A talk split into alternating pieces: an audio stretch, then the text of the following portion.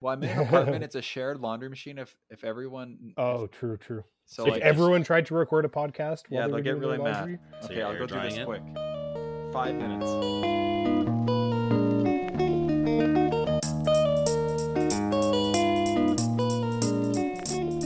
What's up, Polo people? Welcome to another edition of the Northside Polo Podcast. I'm Gavin here with my friends and teammates. We'll start off with Liam this time. Hello. And then we got Alex. Yo, I can't hear you. Where are you?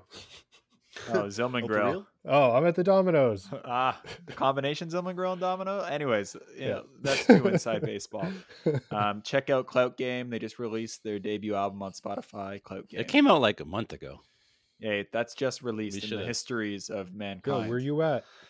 We should have uh we should have mentioned it right when it came out. Sorry. That's Clout Game. game. What about our other news? Let's move this along. News. What we got? Well, um I heard that they might be changing like a rule or something. I don't know. I don't think it's really that important. But uh no. I think some people were writing about it online. I don't know. What do you did you guys hear about this? The internet has exploded. Gavin's not even he's just stone faced. He's like Yeah. uh, I, I don't know what to say. Yeah, so NAH put out their proposed rules changes. It's quite the document. It's so long, in fact, that we had to have Joe Rustam on to talk about it this week. So we'll get into that a little bit later. Just you be patient, and you'll hear all about the new rule changes that are being proposed. well, almost all about them. There's, in fact, so many that we didn't even get to all of them in our extremely long discussion, which, you know, could you could say that's a sign that it, there's too many rules at once. But oh, stop! Uh, Not enough, I'd say. Oh, I can think of a few changes I'd want to make too. I was gonna try to quickly recap all the rules that are being changed, but it's you can't. Like it, it's a 17 page document that Joe put out. But if you haven't already, you should read it on the NA, NAH website, nahhardcourt.com. It's the latest post. It lays out the framework for voting on the proposed changes and what the like or sorry, what the proposed changes that will be voted on and then there's the ones that will not be voted on. It's all there. Yeah, and if you're new to the like competitive bike polo, like bike polo internet, our little corner of the internet, every couple years some bullshit happens and the internet just explodes. Like this is always what happens in polo. It's like and it, it, I say bullshit because sometimes it's like nothing, like nothing happens, and then everyone starts talking about something, or something very serious happens and everyone talks about it. But basically, I feel like bike polo social media goes from zero to a hundred very, very fast. And for the first time in the last like two or three years, uh, it's blown up everywhere, and people have been memeing like crazy. Well, I think it's like any other sports, really. Like I don't know, like I think of NFL or any of the bigger leagues. It's just that in polo, everybody knows each other. Yeah, like true. some person, you know, it's like I don't know who, you know, I don't know personally Tom Brady or Rob Gronkowski or whoever, but I know you know the other players. Yeah, for sure. So yeah, it's kind of interesting that way. Something else that happened since we last recorded an episode Rumble by the River went off and it had a hitch, but it, it What still happened? went really well. Well, we got like this mega storm rolled through Ontario and Quebec, I guess, because that's where we were. And just like trees had fallen down all across the city. Ottawa, the schools were closed for four days because so many trees had damaged schools and power lines that there was no power in most of the schools. People Damn. yeah, were seriously injured. It, it was wild. My parents' cars got totaled by a tree. Anyway, so Oh, we were all camping and we were all camping in the middle of this, and uh, it was quite the few moment. It was about half an hour of just wild wind and tents getting blown across the field. Yeah. I threw I threw Gavin's spare bike in my tent. Robert Wood and I were at the campsite, looked up across the river, saw this just wall of storm coming in, and I was like, "Oh shit!" And I threw Gavin's bike in my tent so it wouldn't blow away. The tent poles snapped, and it still blew like fifty meters away with the bike with the bike, in it? inside it? with a bike inside it. Oh my inside of God. it. Yeah, I I'm I mean I'm kind of like glad I didn't I missed it, but I'm also like damn that would have been quite they experience. they opened the community center for us as an emergency shelter. yeah, uh, was which was incredibly appreciated. Um, Jason Farthing from Florida was there, and he looked up and he was like, "Oh, y'all get tropical storms here too?" I guess so. Yeah. It was crazy. I don't think. I've ever seen a storm like that in Ottawa. But what I gotta say is that everyone in the community at Rumble by the River that was there for the tournament, kind of like we had to share food, we had to share dry clothes because the power was out in the town. We all had to really pull it together to make the tournament run on time because we didn't have lights anymore at the court because the power was out. So everyone pulled together and worked together, and the tournament like ended in a huge success. I thought we got all the games in, some really fast paced games. No one I think went hungry or Yeah. had to like sit around in wet clothes for too long. It was actually Yeah. awesome. God bless the poutine truck that had its own generator that just kept us fed. Oh, it was like the only the only thing in hours drive in any direction that was still making food and there was a poutine truck there that kept our, our bellies full. So It was that was good. Shout out poutine. I had I had I had this image of just Gavin being on the court as everyone's like running for cover, and Gavin's like, "All right, let's go next game," and like he's just out there, and this is fucking like yeah, hurricane, and he's like, "All right, you get five minutes. If you're not here, you forfeit." you forfeit." Pretty And then, much. uh, we were able Yeah. to take a short break, and then we got back to it like an hour and a half later. yeah, like Yeah. let's go.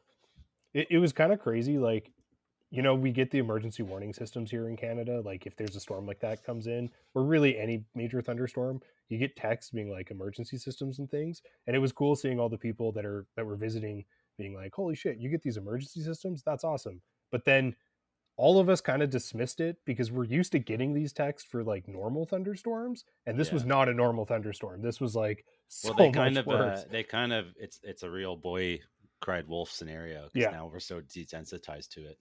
Um, I mean, they did anyway. text me, I think, on three separate occasions, yeah. yeah. which is a little more than normal. I was like, whoa, this is weird. My phone keeps going off. You get it But in anyways, both languages. yeah. We're getting off topic with No the one got- intricacies of the early warning system. No Yeah. polo players got hurt. No one got but hurt. But Mitch drove. Uh, the Awanishans came by and said hi, which was awesome because I haven't seen them in forever. But they said there were something like 35 telephone poles down on the highway coming in, and Ooh. it's only like a 15 minute drive outside of Ottawa. So that gives you an idea of the carnage the storm wreaked on the. Pretty the wild area. stuff. We also have some uh, team lists that are posted online, Canada ones. So we got the Canadian Nationals. That's the Great Plains qualifier out in Calgary. That team list is posted. It looks pretty Do- spicy. Do we know anyone playing in that tournament, Gavin? Uh, I think we're all playing in that tournament. All Alex. of us are. Hell yeah. Another big tournament coming up, the Northside Polo Invitational. That is not the qualifier. This is the 18th year the tournament is running, and uh, that team list is also about it Historical. filled up. It's Does- sold out in 50 minutes. Does Diego know crazy. it's not the qualifier? I don't know if he knows. he he probably wouldn't play in it if it was, because you can only play in two qualifiers this year. True. yeah, that's So- the Diego. That's the Diego rule, right? Yeah. that was that was uh, Possibly. enacted. And then Speaking of another, rules. With all these rule change discussion, I really want to put forward that we should attach players' names to these changes. Uh, like the qualifier rule really should have a little clause that says like the qualifier rule slash Diego, and then it goes Slash into it, you know? Diego. damn, that's like the Hall of Fame. Yeah, yeah, We never asked him about that when he was on the show. I don't think. No, yeah. We should've. didn't bring it up, Oh, which well. is too bad. We'll ask him about it at NSPI. You know, we'll get it on tape. We got two other tournaments coming up 2v2 in Montreal. That's August 13th and Woo. 14th. It's on these two mini courts they got there. I've heard they're pretty cool. Liam, you could probably speak to this better than I can. Yeah, but you know, I actually haven't played on them yet. But they are they are they're like two very small courts side by side um, in Parc Beaubien, and it's like um, apparently it's it's perfect for two on two polo. They're small.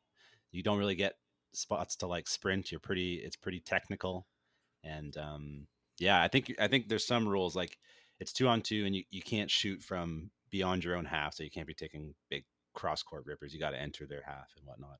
Interesting. Yeah, I haven't I haven't gotten over there to play. It's a bit further for me, but um, yeah, shout out Raf and Jan are, are putting this one on. Yeah. Thank I you should also give a big them. shout out to Justin for Rumble by the River as well. We Oh, forgot yeah, to shout mention out. that, but he did Oh, an yeah, and- outstanding job. Shout out to uh, Patty, Charlie, and uh, Elijah for taking down Yeah, the they won Rumble it. crown. That was a crazy end of the tournament, though. I think the last like six games of the tournament, or like the last five elimination games, were all decided by one point. Or like overtime, every single one. So it was very tight. Teams had to win overtime after overtime after overtime, or one point after one point win to make it to, and they did. So hats off to them. And then we also got Kitchener who is hosting the Northside Qualifier. That's not Northside Polo Invitational. That's in Ottawa. It's the Kitchener Waterloo Northside Qualifier, and that is September 24th and 25th. But there's more details to come on that. Still a ways away. Yeah, that that's the inside scoop. That hasn't even been updated on Bike Polo calendar yet, which No. has had so- Exclusive. has had so many updates. We're not going to even try to read them all anymore. You just, I hope we've said Bike Polo calendar enough. People that listen to the show know to go there to look for tournaments. Uh huh. Alex, what's this other rumor tournament you got floating out here on the outline? So Toronto used to be famous for hosting fall ballin, and uh, obviously with the pandemic and us losing Dufferin Grove, that's kind of been on a, an extended hiatus.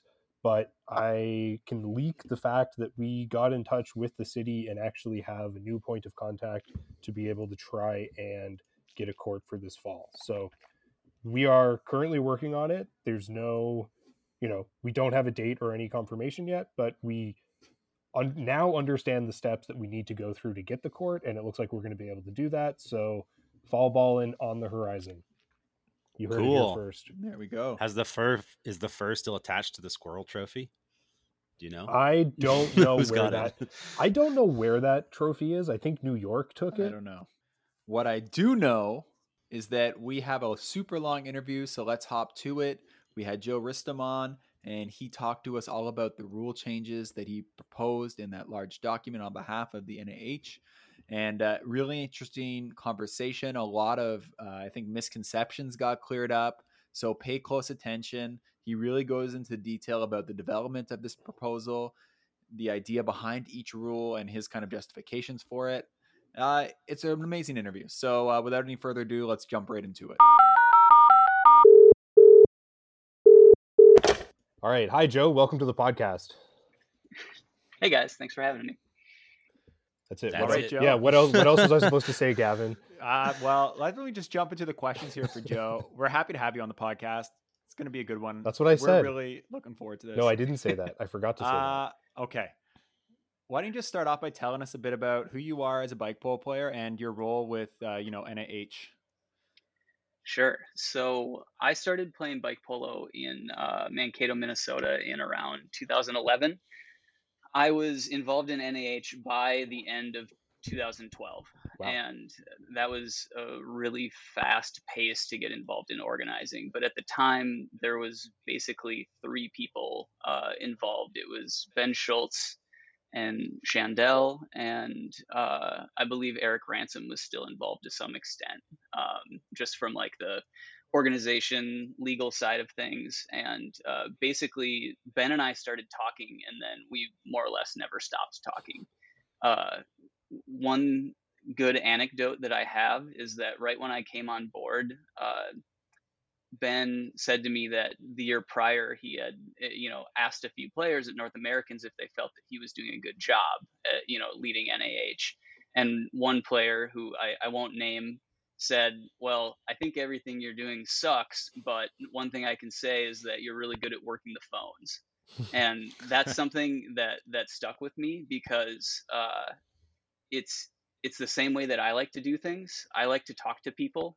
Um, I'm really easy to uh, sort of get to engage in conversation, um, especially with people that think the same way I do and are open minded and don't come at me, you know, with uh, like a, a certain level of aggression or, uh, you know, condescension, things like that. Um, really, I'm open to talk to anyone. And uh, it's, you know, especially early on, you know, it's like when you have that initial stoke as a player, you want to talk about polo all the time. I had podcasting equipment back then. I probably would have given it a shot. And, uh, you know, yes, exactly. So, uh, although no one wants to listen to that. But yeah, basically, I got involved in 2012. We immediately had to throw Worlds in Florida, and that's where I kind of took over on refereeing. I had to put together a rule set for that right away. I did that with a lot of help at the time. We were using a rule set that was written primarily by Menace in New York City, I believe, and a few other people. But we had Nick Cruz on board to help out with that. I also had been talking with, uh, you know, Eric Kremen and Brian Dillman quite a bit about how they saw things, and we put together a rule set that worked. it was very condensed, concise, and literal. It was like literally you can't do this move, right? and it would be referencing like a specific polo move, right?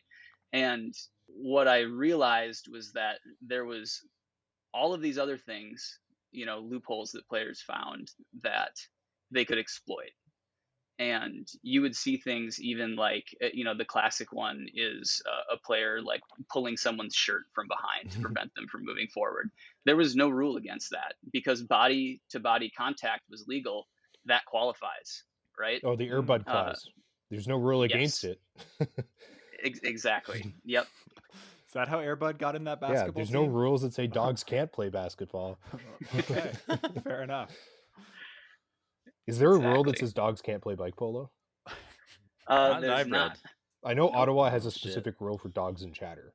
Yeah, well, that's a halftime show. Yeah. Anyways, we're getting off topic there. Joe, I know uh, in our part of the world, in North Sides, a lot of people sometimes are a bit confused, a lot of the newer players, about you know what NAH actually does and what their role actually is and how much you know power they have over bike polo and pickup. Some people seem to think.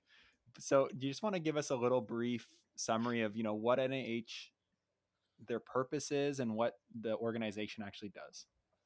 So the purpose of NAH initially was just to throw a championship. That was the only purpose that they had. And so everything that's come after that is still for that sole purpose. And now, you know, folks like Elias and Jenny have added in this, you know, this new sort of uh, uh, I guess, ground that they can break to to uh, sort of expand the um, you know the purpose of NAH. But really, where my focus lies is on you know that championship and then the qualifying series that that leads up to it. And so things are changing.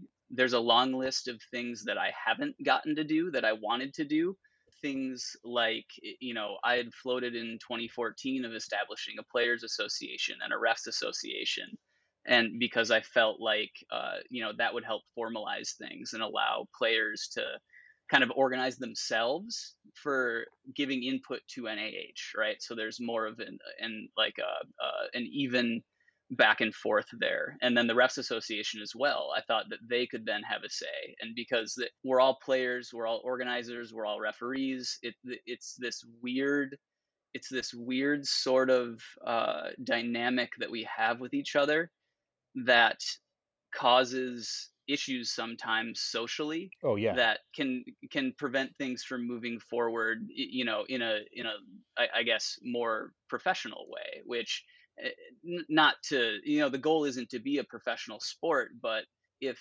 social things are getting in the way of uh, you know having the best championship tournament possible well, we need to figure out a way around that. Having looked at this past week online, all the discourse and everything surrounding the rule change that, you know, we're to get to, I, I I bet you a lot of people wish we had a referee association that could have like had a lot of these discussions for the people that are actually engaged. Like I can't count how many people I've seen commenting very actively on potential rule changes that haven't played polo in 5 years and probably will never be going to a tournament and are definitely never going to ref something and like i i would love for the nah to have like yeah have a referee association of like because there are kind of i think a select group of players that actually care enough about the rules to have like i don't want to say meaningful opinion because everyone's opinion is meaningful like everyone that plays and is a part of a community but definitely when we come down to like the nuances of some of these rules i feel like the people that are going to be refing competitive games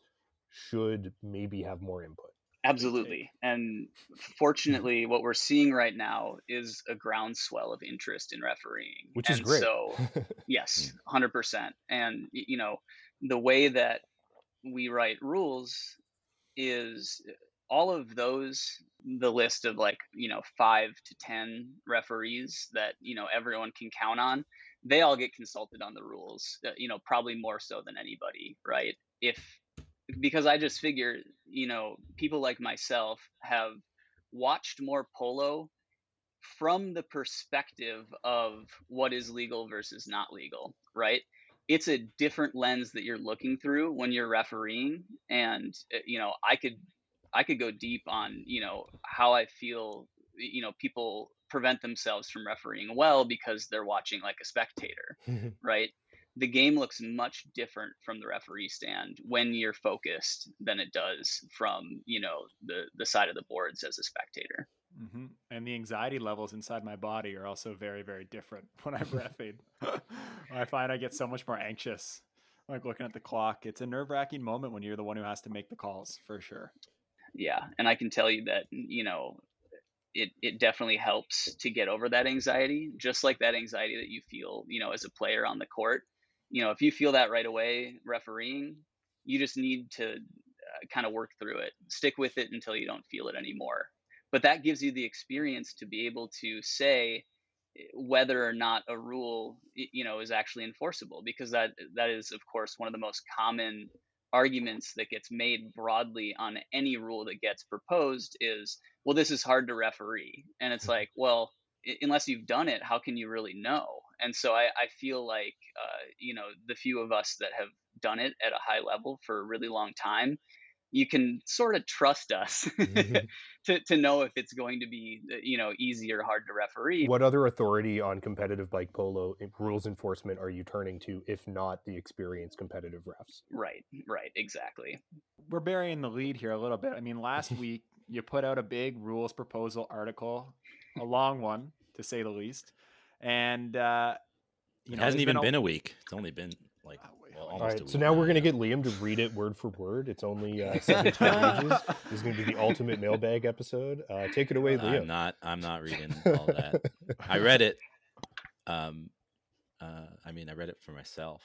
Nice. I didn't read it out loud to myself. That would have taken a while for sure. Well, you did more than most, I think, then Liam. But uh, what goes into making a proposal like this? Because obviously there was a lot of effort put into this document. Yeah, I mean, we had a pandemic, you know, that mm-hmm. gave us a lot of time to think about these things. And so a lot of this stuff um, we were talking about four or five years ago. And and that's why, you know, it's it's always interesting to see, you know, the surprise coming from, you know, certain groups, but it's like that's an unfortunate side effect of uh, you know this more social way of gathering feedback and uh, you know exploring ideas and talking things out is like you end up just talking to the people that show up to the tournaments mm-hmm. right? And i do my best to have conversation with a lot of different types of people a lot of different um, levels of player people from different regions right? Because i don't want to be myopic. I don't want it to be just my personal opinion on anything. And so it, the way that we decide which rules we're going to pursue and which ones we're not going to pursue is uh, basically by consensus. If everyone agrees that something is a problem that needs to be looked at, then we'll look at it. And so like for example, you know, the rules that we didn't pursue were just body contact in general. There's a strong feeling in in certain groups that we should just outright ban body contact, right? Like and and only have only incidental body contact. And the reason that I did not pursue that one specifically this time around is because we had already prioritized some of the interference, mallet stuff, and foul accumulation. And that would be a lot of stuff at once, right? Like this is already going to have an impact on the way the game is played uh, at at the high level. It, it's more about having a slow steady drip and allowing things to change you know in in uh, you know at, at, a better pace we don't want it to be glacial but we also don't want to move too quickly because we will inevitably make a mistake and have to go back on something yeah. and you know another example is like the joust right like we have been talking about the joust ever since I started, right? Mm-hmm. Like I could go back on League of Bike Polo and, and find a post every year about getting rid of the joust. I think there's a case to be made for it, but you know, it's just obviously not like a huge priority in the scheme of things. It's it's yeah. such a small thing that it's something that we can just change later when we feel like it, if we want to. But it's also one of those things that's just completely unique to bike polo. That's something that makes polo what it is. Everyone's uh, another argument that people make quite often is, you know, like this isn't hockey or this isn't soccer or this isn't basketball. And it's like, okay, well, if we need to maintain some of our own unique identity, like that's one of those things, right? the irony that I know a lot of people bring up with with some stuff is like things like body contact and the joust. Like I think most of these rule changes that get proposed often are in the spirit of making things safer. And, you know, body contact and the joust have to be probably in a vacuum the most dangerous things, but they are a part of the game. They are we're not going to take the bikes out. You always see people memeing right away just ban mallets altogether. And it's like, okay, well that's not that's not construct like that that isn't the game. That's not uh that's not constructive. And I mean with all these decisions, it's such a there's so many different possible ways you could take it. I almost I always think of this almost like a video game developer. It was funny reading reading these uh, proposed changes. It reminded me so much of getting patch notes from like a major game studio. This is we're nerfing this thing. This thing's changing. We tweak this number, and then watching all the memes in the online discourse, I was like, oh, we are just the gaming community. Like this is uh, right. this is exactly the same uh, sort of response that you expect there and I'll admit it's like really hard for me to just like shut off the gaming part of my brain where I'm just like I just want to jump on and make all these memes and you know. When I think what's interesting about that too is that that's actually a testament to how solid the current rule set is. Uh, in past releases, it's literally been releasing an entirely new rule set every time. Yeah. And so we don't have to write much of a like I never had to write a post this long for past rule sets. It was it was always just hey, we redid it, read it, you know, and yeah. then you're gonna vote on it, and and like that was it, and it was like a wholesale vote on the whole thing. And so the fact that we can do this incrementally now, I think, speaks to the deliberate care that we're putting into it to craft it right and make it sustainable and and that's really important to me and to that end some of the other ways that we do craft the rule set is by doing game study one person emailed me and, and asked me well can you tell me like exactly what you did to figure out how many fouls is the right amount of fouls for accumulation like did you keep a spreadsheet and it's like well no because uh, i would if i was getting paid to do this every day yeah. but like that's a big undertaking and that mm-hmm. being said i do watch a lot of polo and i go back and i watch polo videos but I also sort of just take stock at the end of tournaments, right, for stuff like that. And I guess we can get to this when we talk about escalation and accumulation. But one example is I don't really need to uh, get quantifiable data on that because we know that nobody hit the foul limit at, in worlds and nobody hit the foul limit at NAs. I think Sean fouled out in the. Didn't Sean foul out in the quarters or the semis? In, in Cordoba, yep. Um, I, I, think so, yeah. And so like that was that would be the first instance of it, and so it, it's like okay, we that's the quantifiable data that we need, right? Like the number's too high. or at least something else needs to be fixed right and and that's where you know escalation comes in uh, basically what i do is i write a draft explain it to people i show it around and then i solicit feedback and a rule can go through any number of um, rounds of feedback but essentially the mindset that i have as i'm doing this is is twofold one is I want to be a conduit for other people's ideas and their input and their takes on things, right? Like this isn't just me having an idea and wanting to see a certain style of play or anything like that. I incorporate a lot of like really good ideas from other players. It used to be mainly Nick Cruz and I doing this, and essentially we would just talk all the time, the same way that I would talk to Ben Schultz all the time what I realized was that broadening that group was going to result in just more successful implementation, mm-hmm. right? It's going to be, it's going to just go better and smoother if I know that people people are already on board with the spirit of the rule, right? Even if the mm-hmm. language isn't perfect, the spirit is understood, right? Interference was written the way that it was because Nick disagreed with me about fully banning any off ball, uh, you know, motion that impeded a, a, player's progress, right? And so we had to do that one incrementally, and I felt that that was the wrong thing to do. I still feel like it was the wrong thing to do.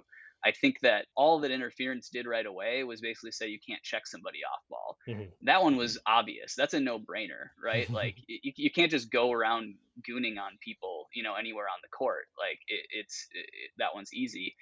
The obstruction part of it was tougher, and now what i you know what we got to do was roll that back into interference right like a lot of people don't even know that obstruction isn't even in the rule set anymore they would if Yeah. they listened to our episode on a lot with Elias. yes which exactly which is when I found out it isn't a rule anymore. right it- because it, Yeah. it, it, it's just one rule you know it's like you, you just can't impede a player's progress towards the the ball uh, you know unless you're making a play on the ball and that's pretty standard in every other sport right like you you see it you know they talk about body position a Mhm. lot in other rule sets in both soccer and in hockey it's all about body position. If you gain body position on somebody that's fine but you need to continue moving towards the ball right? Uh, and and that is in the spirit of the game, which fundamentally is, you know, like I wrote in the post, you're trying to score more goals than your opponent in a certain amount of time, right? And and it's that simple, and that's how all ball sports can be summed up essentially. And and so that is sort of the north star that I use when I think about how bike polo could evolve. Should we dive into some of these rules and just like cut right to it? You know, the first one on my list here is uh, problematic behavior. So it seems like this rule. Well, I'll let you explain it, Joe. What what's the problematic behavior rule change all about? Is it about Gavin? Is what he's wondering. yeah. Probably. Wants to clear his conscience. Specifically for podcast hosts. no, no, we're not going to name nobody. Yeah. yeah no i, I won't name anybody um, in particular there's uh, in in the past few years pandemic aside there's been a few instances of uh, certain players bringing up issues with organizers of tournaments and this is commonly you know women trans femme players and organizers who are typically male dismissing their uh, concerns right? Basically, just saying like, you know, I can't confirm any of that. What does that have to do with this? And these are concerns outside of the game of polo, right? We're not Uh, we're not talking sometimes. about okay. Yeah. Yep. You know, sometimes it's on court behavior, sometimes it's off court behavior. What this rule is intended to do, and there's more coming from NAH on this in collaboration with other groups. And I, I, I can't get into that because I don't know all the details of it, but I can tell you that we are working on things to address some of these issues outside of tournaments. However, what I realized is that we could pretty simply within the rule set create a framework for ensuring that you know those players who bring concerns aren't dismissed right that their voices are heard. And some people have said well uh, you know can't you just use regional reps or nah to determine if a player is eligible to play or not based on that?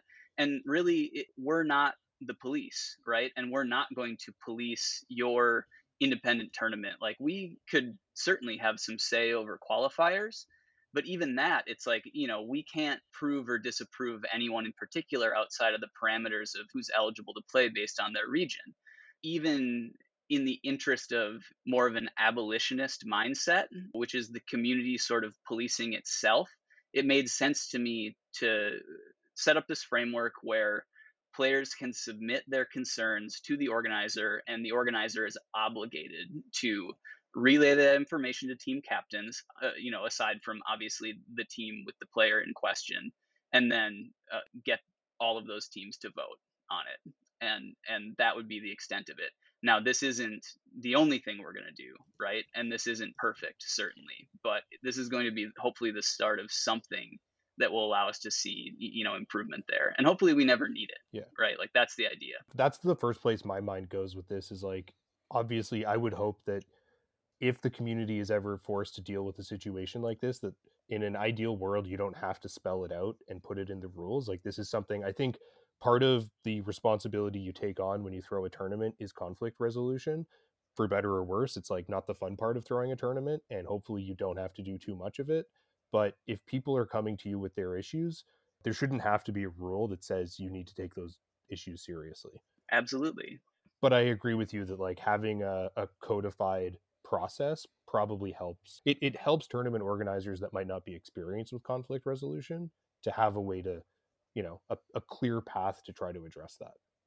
Right. Well, and and to drive that point home, you know, a lot of those tournament organizers that don't have experience with conflict resolution, like it's because of the undeniable power dynamic that e- exists because of their privilege, right? Like it, it, they've never had to deal with it because it hasn't they just get to do whatever they want to do and they don't have to deal with other people's problems right it's really easy as a tournament organizer because you're overwhelmed with other things mm-hmm. to just say like well i don't want to deal with what they perceive as drama when mm-hmm. really it's not drama it is legitimate concerns for safety right mm-hmm. and that should be a tournament organizer's top priority and so this is to help both the players and the tournament organizers to to do something. Yeah. Is that one of the the rules that's voted on? Sorry. Yes. I was wondering I just realized there's like the rules being implemented without voting. Yeah, there's a handful of rules that are being voted on and like a handful crease. that are just sort of changing. Yeah, remember when I said I I read it? I skimmed it. I think a lot of people have had that reaction. I had to read it two or three times, especially certain parts. As far as the problematic behavior, it's kind of sad to see this rule have to be enforced. You know, you'd kind of hope that tournament organizers would be able to deal with this, but I think Joe, you said a really good thing around how busy some tournament organizers are, and the fact that we all see things through the lens of our own experiences and what we've had in life up to that point, right? So it can be challenging to completely understand the severity and scope of some of these issues that are brought forward um, for those people. And I think it's a good change that we're saying this has to be dealt with. What's our next one? Who has the next uh, rule we want to dive into? Escalation and accumulation. I guess for context, this is probably the rule I dislike the most and have since it's first it was first introduced. Like I just I, I, I don't want to like cloud the discussion with my with my personal takes because I think it exists and it's confusing enough. I think a lot of people have misinterpreted this rule beyond my you know confusing things with my own takes. So, can you explain sort of the motivation and the rule in general? The motivation for this rule is uh, based on, you know, the premise of competitive fairness, right?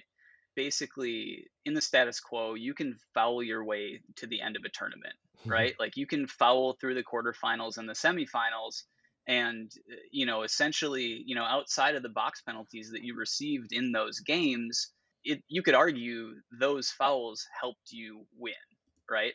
And then eh, you just get a free pass in in the finals, right?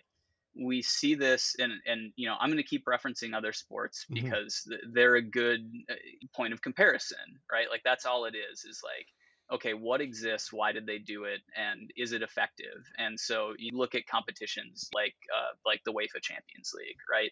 There's a yellow card limit that you can hit before you have to sit a game. And that is for this exact reason, right? Like if you are consistently breaking the rules, well, you shouldn't be incentivized to do that. And so what a rule set and this specific rule is meant to do is to disincentivize fouling, right? That's why people wonder about like is it too many? Is the limit too few? Like am i going to foul out every time just for like a few mistakes? And it's like well sure you might but chances are if you're abiding by the rules of the game then you're not going to suffer these consequences. And if you do and it was an accident no one is judging you and saying that like you did this out of malice. However your team needs to pay some sort of price for winning that way, mm-hmm. right? And and that's all it is. It's for competitive fairness. We want the two best teams to reach the end of the tournament, right? Mm-hmm. That's what the the motivation is for for rules, but it's also the motivation for formats. You know, a lot of people this was another thing that came up people hate single elim they prefer double elim people hate round robin they prefer just swiss rounds because that was tradition and it was really fun and it was exciting. But it's like we have to come up as NAH, we have to come up with the most competitively fair way to determine who the best team on the continent is. Yeah, I mean, I I do think that there's a like variance makes sports interesting, right? If the best team won all the time, like there's no point in playing the games. So I, I think there is like a, a larger discussion to be had about like to what extent should variance play in bike polo and like what kind of variants do we want to allow but i think like generally speaking you you're totally right with you want the you want competitive integrity like without competitive integrity you just don't like what do you have right yeah, and I mean sometimes the best team doesn't win. I mean the Toronto Raptors won their championship. You know, it, it, happens every once in a while. Oh my god, the animosity is growing inside of me. Yeah, but uh, I think I've been at tournaments, Joe, where I've definitely felt as though players were leveraging, you know, reckless play, speed in order to gain advantage, right? Because they know that if they do like T-bone by accident, let's say, I mean, their purpose is not to T-bone, but they're playing in a way that's very reckless and is increasing the risks of these kind of infractions. They know it's probably just going to be a ball turnover. And I, I really like the escalation rule for that because I don't think that playing with like reckless abandon should give you an advantage because players are intimidated to uh, play against you. I know I can think of one situation, Alex, where you were in net in a tournament we were playing, and the player just completely ran into you. Yeah. It's like, well, you either have to get out of the way to let them score, or they're just going to run into you, and you have to make that choice in net. And the result was a ball turnover. And a broken fork. yeah, that's true too. Because running Um, into me is not the same as running into the average polo player. Yeah, you're heavy. You're heavier than most, I'd say. Not that you're heavy though. Okay. hey, I own Uh, it. but uh, I love that. But I think there's a lot of nervousness out there around the numbers here, right? In a squad game, you get that. Well, every game you get the one ball turnover before it's an immediate 45 second mandatory. and this this is this is the proposed change. I think we should just clarify like the difference between current rules and proposed changes, or else it's gonna it's gonna get really confusing. Okay, go ahead, clarify, Alex. Oh god. Okay, let me let me bring this up. Uh, actually, We can Joe. edit this space out. I mean, I, I know it by heart. If you want. Okay, me Okay, go yeah. for if, it, you, Joe. if you can Tell us the change here. Okay, so the the current rule is essentially, you know, we built this framework. This was just for Seattle NAs, but we built this framework that said you get two ball turnovers before it's an automatic minor, and then you get two minors before it's an automatic major, and if you get two majors, you're out of the game. And there was no game ban after that, right? So it was essentially six fouls that you could get, and two majors is a long time off the court right? Like that's Yeah. and we never even saw it. We never even saw one major, right? So no one at NA's even hit that the four foul limit, right?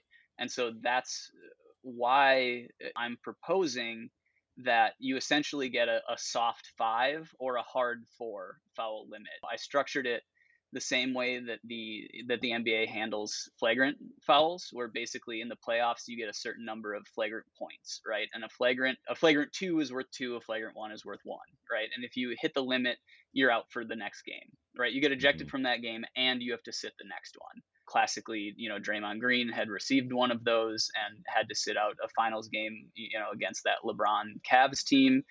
And the rest is Yeah. yep the rest is history right? Like it, that made a huge impact on it. But Draymond you know in that case uh, as you know a fan I don't think he deserved it. But let's say you know in theory he did do something where he deserved it then competitive fairness was achieved right? So and and that that speaks to variance in refereeing and how things are applied right Mhm. and and how actions are judged and you're never going to get consistent refereeing and i and that's why i use a lot of language that says if the referee deems and and other like adjectives like excessive or unnecessary or defenseless like those were those words are are put there so that we can sort of get a temperature check on how different referees are interpreting those, right? And then as a community, we need to come up with essentially a code for what we all consider to be the limits on on those words, right? And like you said, when a team is playing incredibly recklessly, the ref isn't calling anything that's still having an impact on the other team beyond just the fouls oh yeah. that is causing the other team to to play differently than they would otherwise if the fouls were getting called or if the fouls weren't being committed right and if your style of play is like literally crippling another team that to me isn't very it's obviously not fair and it, it's it's just bad sportsmanship well, if your style of play is outside of the rules and crippling their their play style, if your style of play is within the rules and crippling another team, then like I'm all for it. sure it's, a- absolutely Yep. strategically yeah Yeah. so that's where i think some of the anxiety from some of the players we're seeing voiced comes from is like refing especially these subjective terms after a new rule set comes in is going to be a little bit all over the place that's fair to say just because of how people are interpreting these rules and having only one ball turnover before you get a 45 second minor and then even some people are saying they might foul out of games i think that's a little less probable but that 45 second minor is still significant in a game for sure. Two on three. It's more so than a four on five in hockey. And this is where people are getting nervous. So, do you mind, Joe, just talking a bit about the numbers? It sounds like you've thought a lot about these numbers. Yeah, like I said, I mean, we did some game study, and I, I looked back on a lot of the games that I've refereed personally because that at least is a sample set where I know I called the penalties that I wanted to call, right? Mm-hmm. These numbers made sense to me. However, players who play incredibly cleanly reach out to me and say, "What if I get an accidental jam, you know, followed by a, a, a whale tail or whatever it is, mm. and then I'm I'm in a bad position, and like now my team has to make a decision about whether I'm on the court or not. And this is the beauty of squad, right? Like you can get to your foul limit and your team just might not play you, mm-hmm. right? So there's ways to avoid fouling out, and it's by not putting yourself in the position to foul out. And that means that teams have to do a lot better time management in their shifts, right? Yeah and that's something that I don't think anyone has thought about yet. This is one of my favorite things about this rule because I've for a long time thought that squad rotations haven't at the top level been motivated by being tired as much as they probably should be. Most players are able to hold that pace because they play super long pickup games and their fitness is at a level where they can ride their bike for 45 minutes, right? But right. I think that this foul accumulation has an interesting effect in strategic changes for that. Like if one of our strongest players gets a ball turnover early, we can sub them off and save them for the end. Or if, let's say, we've never played with this ref before, we don't know how they're going to call stuff. Maybe we don't start our best player so that we right. can get a lay of what they're going to call and what they're not going to call before we put them out there. This is, I think, very intriguing. I think everything you're saying and like intriguing is good. I just, I bring it back to sort of what we were talking before about what kind of variance do we want to have be competitively impactful. And I would hate the determining factor in games, like the variance that's going to choose between the best team and the worst team advancing, be like the variance in referee or the variance in like certain calls, right? Like I think that's the kind of variance we probably want to minimize. Yes, and, and, and that's the point of escalation, right? Like I, I don't want to conflate the two rules, right? Like escalation is something I think everyone agrees with. We need more box penalties because a ball turnover does not uh, rectify the advantage that was lost, right? Mm-hmm. It just doesn't. Um, mm-hmm. A ball like if if if you're telling me like you can foul me, you know, more or less in your half, like as I'm driving eh, towards the net, and what I get is I get to go back to my half and try again. Well, wouldn't you just foul me every time then? How, you know, how, how prolific are intentional fouls in competitive polo? Would you say?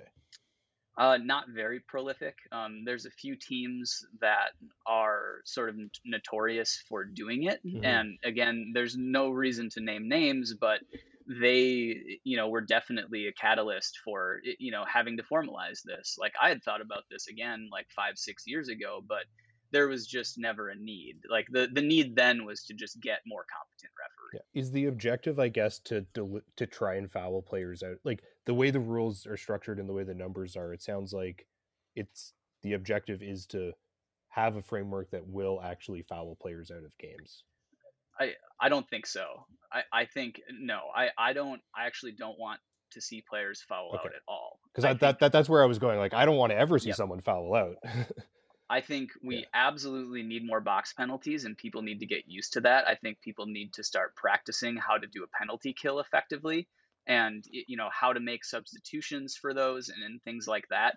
I think people uh, sort of get tunnel vision when they're on the court and they're just like they play who's out there. They don't mm-hmm. talk about it as a team, that kind of thing. Mm-hmm. And uh, really, it, this should be a part of the game because the only way to rectify that lost advantage is to sit somebody in, in the box. And we've seen, and the reason that, uh, you know, we want to increase it to 45 seconds is because a 30 second penalty kill for some of the best teams is incredibly easy. I mean, a, a North Americans was won during a penalty kill. Yeah. Right. A 2v, uh, two person penalty kill. Right, which was actually uh, like a bad application of the rules. I just couldn't remember, like, I, because they came to me and they asked, and I was like, "Yeah, I think they got to sit both," but like, I I had written something about how they didn't have to do that, and so really, and all of the social aspect of this aside, like, those were my homies, you know, yeah. like I I did that to a team that I'm friends with, and and that I think shows how unbiased I actually am because I put them in a worse situation. No, I saw memes on Facebook that said this is all regional It's just regional Yeah. warfare. yeah, yeah, exactly, exactly. So, Okay. Uh, yeah, I- I just want to put a pin on in this, which is what we can do based on the feedback that I've been getting, and what we will do, and we promise this in the post, is look at these b- before qualifiers and make adjustments as needed. And I think I am compelled to add one more minor in that you can get before a major is invoked, and so it would push that number up one. But the goal is to not have players foul out, and it's not from within the parameter of the rule it's from a deterrent right like the rule the, the rules are meant to be a deterrent from fouling in the first place and so if we have enough for and, a, and an accidental foul is still a foul right Yeah, absolutely. you need to be responsible for your body Yeah, if you you- need to be responsible for your mallet If you Totally. T-bone someone because you were trying to get on the brakes and didn't stop in time, like that's still a foul. You're responsible for your bike. It's a it's a big difference in my book between if you deliberately T-bone someone versus the foul. Like I'll be honest, I think if you if you are out there deliberately T-boning people or deliberately fouling people, that like I think that should just be a major, if not an ejection on the spot, because like we're that's just not what we're here for. This is not a professional game. You know, But deliberate fouling is like deliberate versus unintentional versus intentional. Like this is a very hard conversation. that's a- that's a hard call for a referee to make in the yeah, moment, especially with sure. no slow motion replay. Like I Yeah. can't imagine. Be tough. i mean Like that it- Siakam elbow. That was unintentional. that was justice. I'm foreseeing like do you, do you foresee at all if the if these um if the rules go through as is and like there will be sort of this year of where where people are just gonna be fouling out left and right because they've maybe had it it's been a bit too light you're gonna have teams that are gonna be like we don't have enough players just because they're all oh. fouled out or something like that i don't know we we brought this up. I was talking to Gavin as a hypothetical, and I wanted to know if both teams have had everyone foul out, who wins the game. S- certainly if there's an ottawa team if there's an all ottawa all, all stars team We're such a clean club. What do you mean? i'm talking the old school Oh, old school. Old school players. If we had like not oh, to oh name geez Yeah, I mean, there is language in there that guarantees that you'll have three players available in any game, right? Like, okay good if you have multiple players who earned a game ban, it obviously you could follow out your whole team in a single game, right? Achievement And- unlocked. And and if you do that, if you do that, you've won bike polo, Yeah. right? Like that's then Don't it's, say it's that. over. Someone's gonna That's try the that hidden now rule. in a qualifier. Like yeah, Yeah. some You- you DFL team is polo. gonna do that. DFL, yeah. No, if no, you no. follow the It's- Fibonacci sequence of letters in the rule update that Joe just put out, it actually says that if you foul out, you win. Oh my god. And instead of a DFL award, there'll be a DFO. Guys, this is some deep YouTube conspiracy stuff. Damn, of the- fouled out. the other rules changes that was proposed in the recent document uh, that actually caught me off guard a little bit. I'm not going to lie, was the inclusion of penalty shots. Hell yeah. So yeah, like, yeah. So like first, first of all, I, I was gonna say this. You you were saying we need to some other way to rectify this advantage that's lost when uh, you know a scoring opportunity is taken away, and I was like, well, there is something else that's been proposed, right? Yes, 100%. Again, penalty shots, something that was talked about 10 years ago. And some tournaments were played with them, um, I'm pretty sure. I, I don't know all the history on that. But really, this was something that, in, in this case, I always just brought it up with people and I'd say, you know, what do you think about this? And basically, everyone was like, this sounds like a lot of fun. And so eh, this rule serves two purposes. One, it like delights me greatly. and I know that that maybe isn't the best motivation, but uh, I'll I'll touch on what Alex just said, which is if you follow somebody when they're about to take a shot, even a 30 second penalty isn't necessarily enough, right? Like you should get that opportunity back directly, and then that team should still have to serve that 30 uh, 45 second or 2 minute penalty for playing dangerously essentially. And that's why you know somebody asked me well wouldn't it be more reasonable to say that if you score the penalty shot that then that player that fouled doesn't have to serve the 30 second penalty? And i said well no because th- that still incentivizes them to foul in front of net if you think about it right? Like if if there's a goalie in net and I get to take a penalty shot with that goalie in net. And if I miss, they have to serve the, the 30 second. But if, if I score, they don't. Well, now they've just been incentivized to do that because it- it was probably a higher percentage shot that I was taking in live play, right? Absolutely. Uh, because it was happening in the course of play. I, I think a penalty shot allows a goalie to get set. It puts a lot of pressure on the person taking the penalty. I think those are going to be lower percentage shots, but you should still get it, right? And if you make it, that team should still be punished because that's what is disincentivizing them from fouling in that situation. Yeah, no, I, I mean, I think we all know those situations where like someone's clearly beat a defender, they're past them, and then like an errant mallet takes out a back wheel or something, intentional or not, but it's like this is bullshit, and they should get that they should get that play back. And I, I just I wanted to clarify because I know this is in the rules, but uh, as we kind of alluded to before, maybe not everybody read the proposal. If if the goaltender dabs and I shoot and it hits them and they block it, but they're dabbed, that's still a goal, right? Um, yes, I, I, I realize I need to add a little bit of clarity to those like edge cases, and Mhm. so I'm, I'm going to be making an update to that prior to voting. When everything gets sent out to club reps to vote on, it will come with those amendments, you know, and and I'll just update the post with those. I'm not going to make a separate post. Like the rules in that post are just going to update at some point here, and and we'll we'll message it out. But basically, you know, there's a few different scenarios we have to account for. One of them is the language about you know like what's meant by a direct line, right? Yeah. uh, and and so you know Mhm. I, I definitely loud and clear you know I, I thought it was reasonable enough to write that and have everyone understand but clearly it needs a little bit more um, specificity which is fine Would you do the thing they do in like because I think the NHL just says as long as the puck moves forward, right?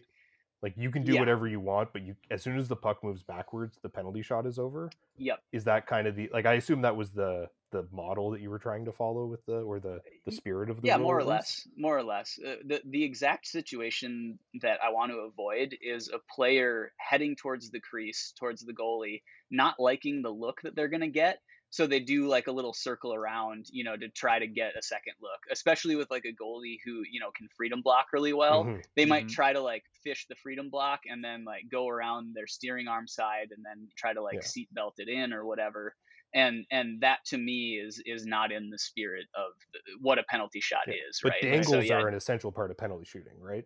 Well, we want Dangles? dangles.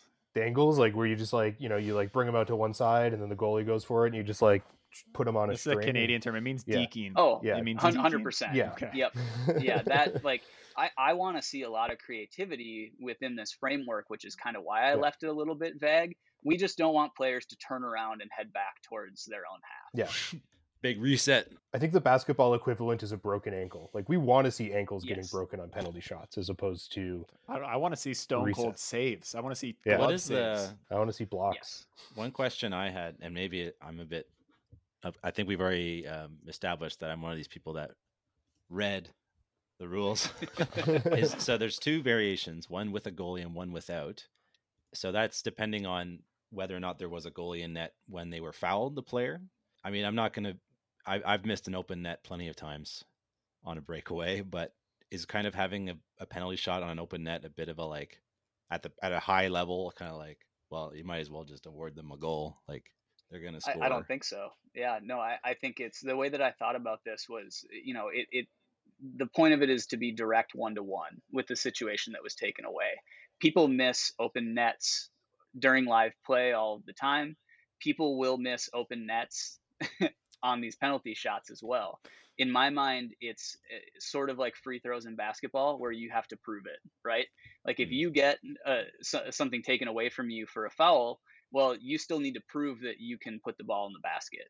And so, the, and the only time that you don't have to take free throws in basketball is for a goaltend. And that's when, uh, for people that don't watch basketball, um, that's when the ball is already on its way down towards the rim, right? You know, there's a lot of nuance in that that you're like, you know, people are probably like, well, why? But it's like they just award the two points and they move on because the ball is heading into the the, the basket essentially. I, I think that the situation where a goalie is dabbed, but the ball hit their wheels, that is an awarded score, right? And I believe there's language for that in the dabbing rule, but I'll I'll double check on that. I think it, I think it still exists. Cool. Yeah, that that's a good catch. So thanks for keeping me honest there.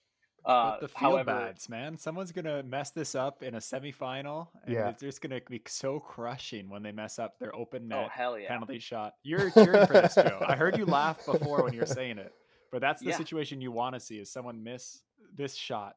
The drama's there, I guess. I mean, there there needs to be yeah, there needs to be high pressure situations. Like you need to prove it. You need to prove that you deserve that podium, right? My hesitance for this rule isn't from the competitive applications. It's that I don't want to watch rookies that actually struggle on empty nets feel like they let their team down because they missed an empty net penalty shot. and like, I mean, that on the one hand, that might be a really high point, like a high point of drama in maybe a low paced game. But on the other hand, like, it does make me a little uncomfortable. Yeah, I mean, we've all been new players. I'd say just add it to the stack of things that you feel shame about after you've let your team down, you know? Do you think in the future, if these penalty shots are, um, but if there's like an overtime situation that's just taking forever, do you think like you could ever have after you know a period or two overtime going to penalties like for a, a championship game? Because like I'm a huge, I'm a big soccer fan, and there's nothing more heart wrenching and like exciting than watching a final that goes down to penalties. Doesn't everyone hate penalties? they hate them. I hate penalties in soccer. I thought everybody just hates them. But it's crazy to watch. Like I understand the necessity for them with TV broadcast, but like I thought all sports fans just hate when games go to penalties.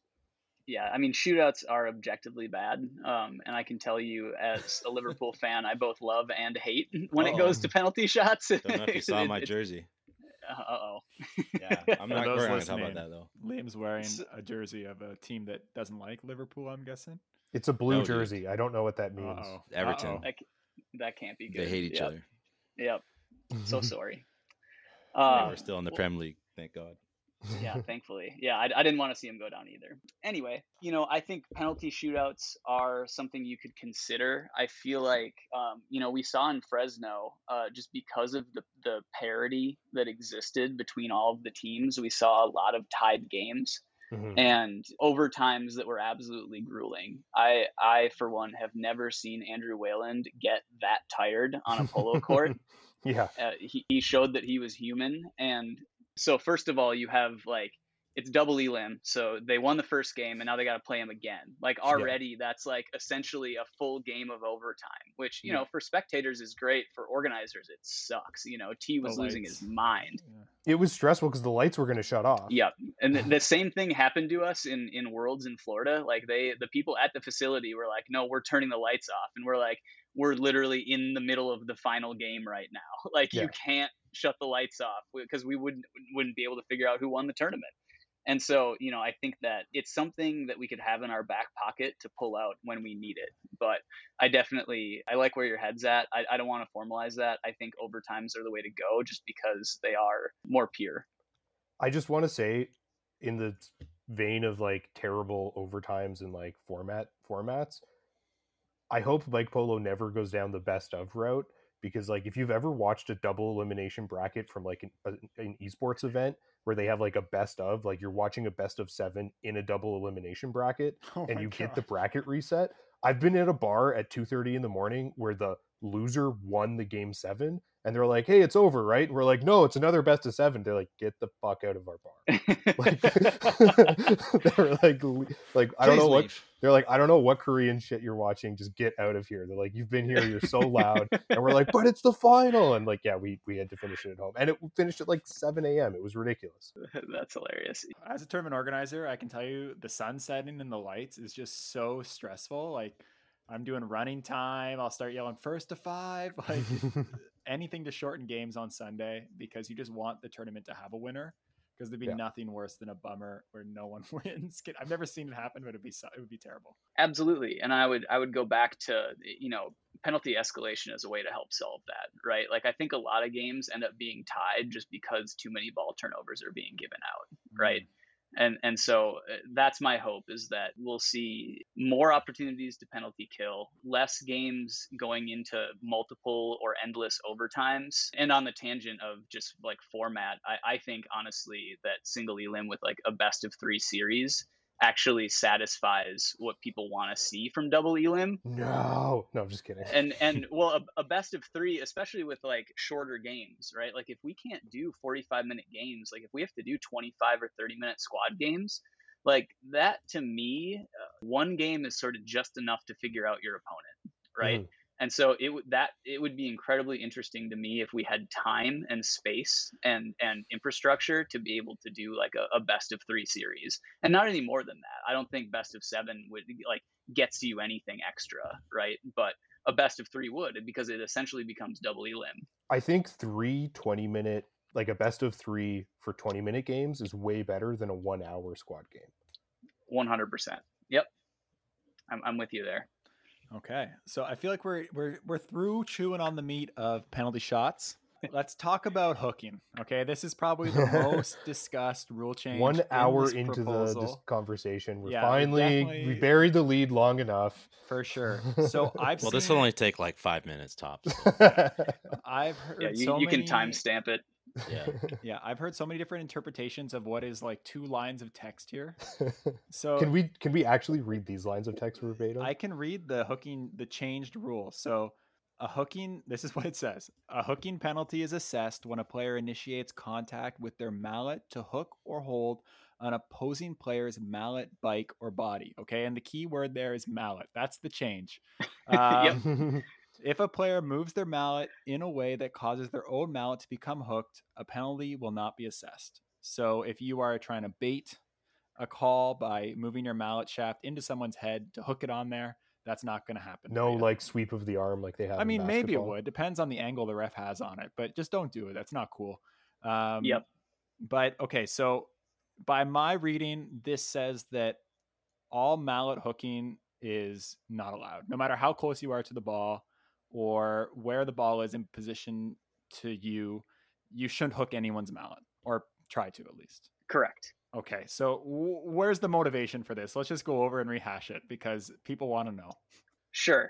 So I took a look at how other sports, uh, what their code is when they're playing the game, right? And and hockey is a really good one to look at in this case. In USA hockey, they don't allow hooking, which they define as like pointing the stick downwards and using it to to hook onto the stick of your opponent or or body, right? And that's in a sport where they wear full pads they can turn 360 degrees and and the, the one similarity is that they're moving at velocity on on skates which are sort of similar to a bike right? Meanwhile we have sort of a different approach to that and we only have one arm available to us. And because we only have one arm available to us i sort of started thinking about this fundamentally as the mallet is an extension of your body and and that's going to be a divisive point of view but it's one that I would compel people to think about because if the point of the sport is to put the ball in the net, and as a general uh, sort of like fundamental philosophy is you shouldn't be able to impede someone else's opportunity to do that, to put the ball in the net, then anything that results in impediment that prevents the player from moving forward or having free and open movement of their body isn't broadly in the spirit of the game. Sorry, isn't the whole point of defense to try to be an impediment to them putting the ball in the net? Absolutely, but only up until that threshold of like actually confining them, right? It's it, it goes back to that body position thing, right? Like in soccer when two players are running towards an open ball, you can sh- shoulder them from the side, but you have to continue moving towards the ball, right? Mm-hmm. Now pure athleticism comes into it and it's like, okay, who's faster, who's stronger, you know, the, that sort of thing. When you uh, engage in a in a hook that's prolonged, what you're doing is essentially stopping the game from being played in in my interpretation of it right like everyone's going to have a slightly different take on this and so what i had considered was you know putting a time limit on hooking well that's eh, what is going to be hard to referee right like if i'm up there on the ref stand and i have to count out a hook well i can't be looking at anything else right Yeah. and so that to me is just out of the question and so it was a matter of okay, you know, do we still allow hooking of a mallet and then handle everything else in interference, which we would have to put like a time limit in? Or, eh, you know, like some of the more vague language that I put in there about, you know, like prolonged impediment, things like that? Or do we just say that you can't do it? Right. And I, I looked at other sports and how they handle it. USA hockey has banned it, and I hear that eh, the NHL, you know, is just kind of slow to pick things up, but they will. But it's like, you know, you all watch hockey. I've been watching the playoffs. it's just not something that happens in the same scenarios that we see it happening in polo, right? Well, it's a lot less effective with two hands on your stick, right? Exactly. You, you have that too, but it's also just not advantageous for you as a defender you know, because they want the ball. What you'll see is like when there's like a chase down from a defender on, you know, the puck handler, they'll get their their stick in there, but they'll wave it laterally, right? Mm-hmm. Like at at ice level. That's because they want to play the puck. They want to get that puck away from that player. And I see polo as the same thing. Like if your only defensive move, in my opinion, is to stop me from being able to do something because you're not close enough to get the ball, then you're stopping the game. Isn't the objective of defense just like, you know, I guess it comes down to where that threshold is, like what you said before. Because I always go back to, I'm like, but that's what defense's job is, you know? And I guess it just comes well, down to like how how effectively do you want to allow them to to do that? Uh, well, defense's job, in my opinion, is to stop the ball from going into the net, not mm-hmm. to stop another player from from playing bike polo, right? And and that's that's my that's my point of view on it and i know that that's going to be divisive but that is the lens that i was using when we looked at interference right? It, and these same arguments were brought up then right? Like isn't the point of defense to you know make their offense harder to run? And it's like yeah well screens did that very effectively. A prolonged hook is incredibly effective there's there's been a few takes on the internet which I, I, don't comment on these threads just because it's it's not very fruitful but i do keep my eyes on them just in case there is a perspective that i hadn't heard yet you know because that's important to me to like take all that that feedback in. But somebody put it quite well when they said it can sometimes be a skill leveling move right? Like any anybody can hook if they're close enough to your mallet to do it and it takes a lot of skill to avoid getting hooked right which is a, is a positive of course but it doesn't take i think a sufficient amount of skill to uh, you know essentially disarm your opponent for a, a length of time that um, you know forces a mistake that objectively should probably not be made, right? Because you didn't have uh, an opportunity to to strip possession off of them, right? And that's what's happening in these other sports, right? The defensive plays are intended to regain possession of the ball, right? So first, the point of defense is to stop the ball from going in the net, and then the second point of it is to gain possession back, mm-hmm. right? And within that framework, the other thing that's important is ensuring that everyone has uh, you know essentially free and open movement of their body to do the exact same thing. That is the the equity in any sport that i see as you know causing a lot of problems in defining rules. Every sport deals with that and you see stuff go called or uncalled and sometimes it's not illegal and people just consider it dirty. Like i you know i even took to to Reddit, unfortunately, to like kind of get some uh, uh, opinions from you know like players that play for a long time. And in hockey, uh, you know, on the hooking issue specifically, there was a mixture of people that were like, "Yep, it's it's legal, so I do it, and I know it's dirty, but I do it anyway because it works." You know. Mm. And I feel like we're, we're, sort of at that point minus the dirty part because it, it doesn't feel dirty when you're doing it I still do it in tournaments, you know, but I'm kind of getting my money's worth out of it while I think we still can, you know, mm-hmm. assuming that this referendum, you know, works, right? And that's why I wanted to propose this to be voted on is because I think this one does deserve a referendum, the same way that interference deserved a referendum. Is this something that we think adds to the game? Or is this something that we think slows the game down? And, uh, it, you know, and then beyond that, potentially makes it more dangerous. And and the safety side of it is something that I want to dive into, but I thought I'd give you all a chance to, you know, ask questions or respond to yeah, I mean, I think the rule, as you stated it, like hooking is not allowed, is very clear, and we all know what a hook is when we see it. Can we can we think... clarify that? Because I've actually heard people discuss this a little bit. Like, I think nobody is saying, you know, the move where two mallets get hooked, like they're stuck on each other, yeah, and someone like tries to rip the mallet out of the other person. No one hand. wants that. I don't think anyone's saying that should be allowed, right? No. Okay, I just I just want to make sure like if, if you think that's allowed, then you know, People, email yeah, the podcast and we can talk about that separately. But like, no one. I mean, there are. Yeah, there are there, there are, are definitely people that like that. Yes. Um, okay. Yep. But I but I think that I don't at least Gavin. I don't think any any of us on this podcast are advocating No, That, definitely. I'm like- not. I don't know. Maybe Liam is. Yeah. I think it's funny because then you yell Expelliarmus from the sidelines.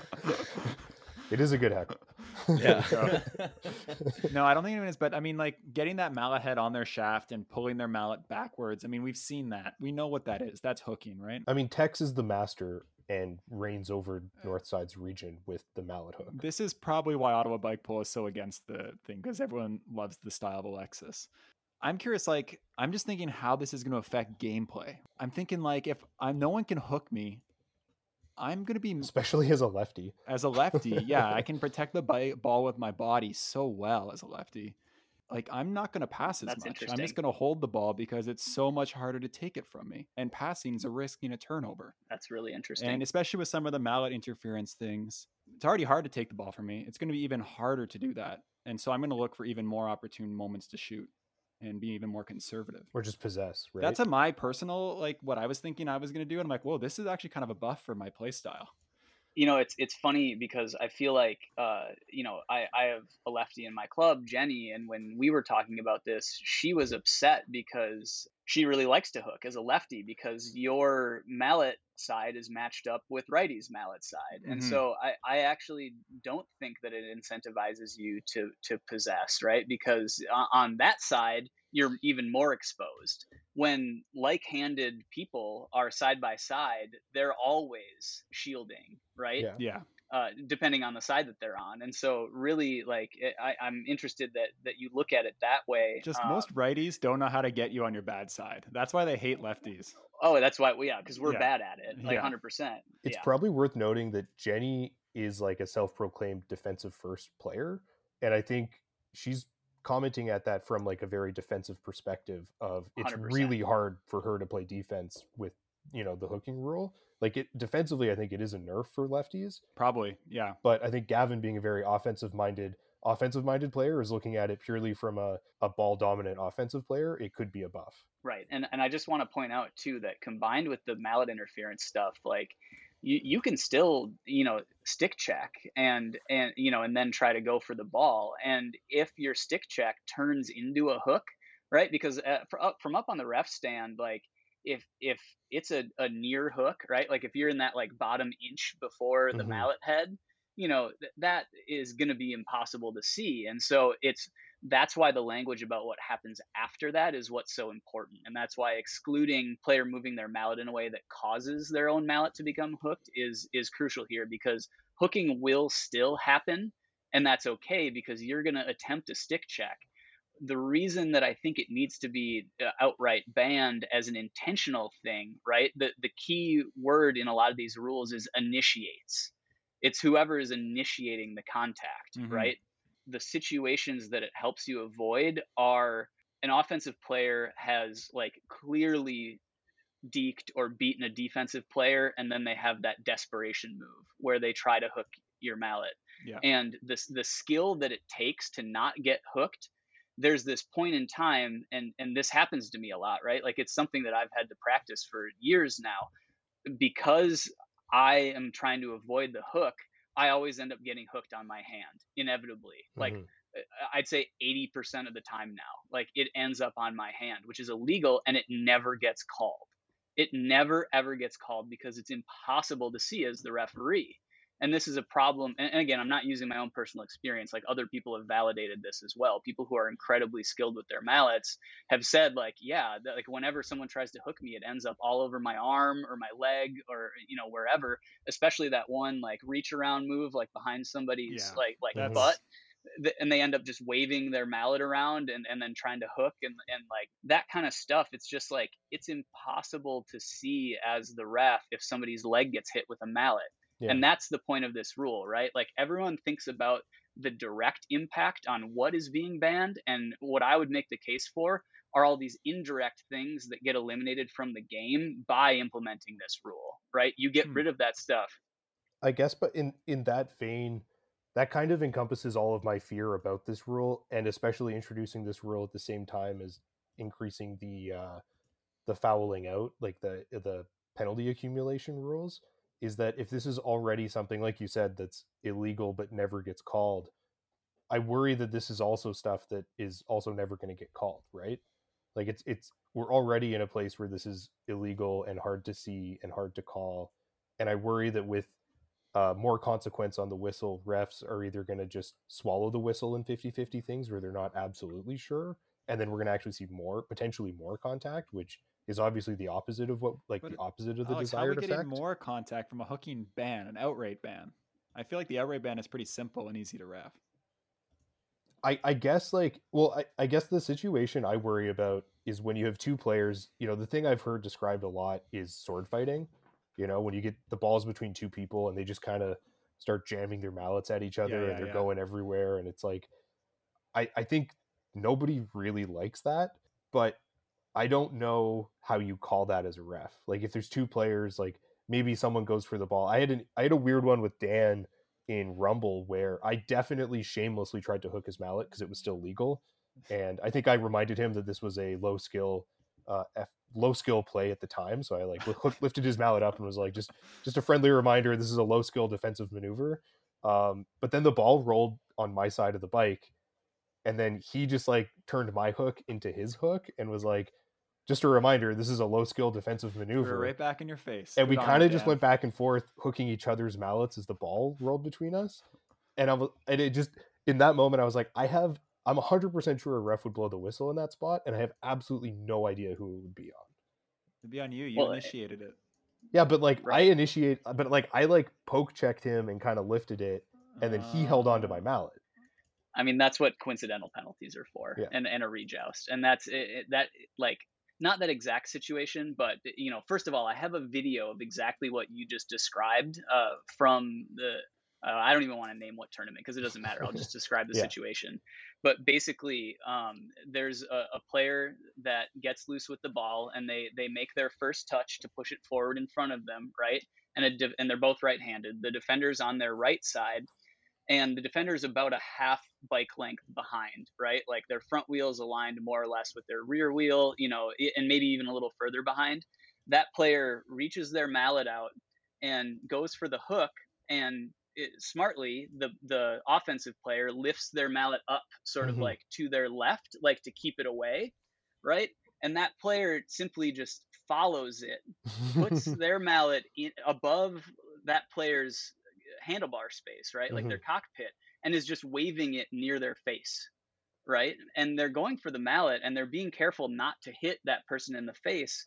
But meanwhile, the ball is slowing down and it's sitting there between the two players and this player is still playing the mallet and i'm just watching this and i'm like you could have it you could have the ball and pull it to your mallet side and that player would have no chance at gaining possession again but Mhm. you're so dead set on stopping this person from making a move that you've lost sight of you know a, a better play like objectively a better play Mhm. right and so uh, you know and that's where uh, i think that i wouldn't worry so much about more penalties being called i think that you know the whole point of this is that it acts as a deterrent right and when you basically say like you know you can't do stuff like that where you're waving your mallet in somebody's you know above their handlebars like that's high sticking now you know in, in this proposal. The rest of high sticking isn't changing just that right? And you know it- it's just when somebody's trying to hook above the handlebars because that's when you see mallets coming loose in weird ways and hitting people in the Yeah. upper body you know potentially face that sort of thing. You know and if people just aren't doing it the instances of it happening are going to become even more obvious than they are now. Like i agree with gavin that a, clear hook is already really easy to see Mhm. as a ref and when it's happening less it's going to be even more obvious. And so if rules are a deterrent i wouldn't worry about it happening as much because typically now when it happens assuming people abide by it it's going to be incidental and therefore not a penalty right? Like a hook that happens is going to be accidental it's going to be from a player moving their mallet that it, it, gets caught up which you see that happen all the time with other things too. You know you see it with uh, you know with handlebars and and other Mhm. things like that. So accidental hooks aren't there's no there's no penalty for like the accidental stuff? If if you were making a like if you were attempting to grab the ball and so was the other player and you ended up getting hooked just because of like your mallet ended up hooking their mallet because of the way they moved to to gain possession Mhm. that would not be a penalty right there's always going to be incidental contact that happens you know and everyone has the right to free and open movement and and so the, the point of that is now what do you do right Mhm. so it's like that's not a penalty then i mean if you keep hooking and you pull now it becomes a penalty right and so again that seems like a fairly easy threshold to see as a referee you know because you already know that the first contact wasn't a penalty so now you're just watching to see what do the players do now and that's often you know what i'm doing as a referee I love that you didn't half-ass this rule. If I'm being honest, I think Mhm. the outright ban is so much better than the half ban when it comes to this because it's just going to be so much simpler for people to understand. Um, then you can hook here, here, here, here, but you can't hook here, here, or here, and exactly that's yep I think just good rule writing. thank you Um, appreciate it even though you don't love the rule right no, no, I'm It's- totally it's- against the rule. Let's be honest. Yeah. You haven't won Yeah. me over at Yeah. all here, Joe. Uh, that's very even though I don't know if it like bene- I still think it might benefit me the rule, but like ah, I don't know. I just Gavin doesn't I play defense anyway. That's what Liam and I are for. I don't when I'm playing D, I don't even tap mallets. I always go for a hook because I know it's not a slash. Like this is how I've uh, made my game work. I'm like if I can control and hook, I'm definitely not slashing. So this is a conscious effort I made so that I would never be accused of slashing. and I just I want to also address like some of the things I've heard a lot of people saying like this is essential, this is essential. Half the things people have told me is an essential part of bike polo is slashing, and that's already illegal. And I hope you get called on that if you do that in a Yeah, game. Yeah, the whole slashing thing is rampant. Like I've heard a lot of people say because this this rule is summarized as mallet on mallet. Not all mallet on mallet contact is allowed, right? No. and Right. I'm also not in favor of the hooking ban, but like I'm not proposing we go back to legalizing all mallet on mallet contact. Like I'm not a Yeah. am not a barbarian. be here, wild. You know, We should talk about mallet interference though, because when I read the rules, this is the one that confuses me more than the mallet hook, um, Mhm. because some obviously some mallet on mallet play is going to be still legal. How much is going to be legal, and in what situations is the more challenging part? So, Joe, why don't you just like run us through the rule basically, and what's going to be legal and what's not going to be legal, just to clear that up for people, because I've seen so many people confused. right there were you know a few revisions that i went through for this and you know i had already looked at you know putting a timer on it the same way that we do ball jointing and that was clearly not sustainable you No. know and and we also looked at okay well like uh, you know number of uh, touches on a mallet and that's also not sustainable because how is a ref going to call that and so the easiest thing to do again is following the play right? What does the player do after the mallet contact?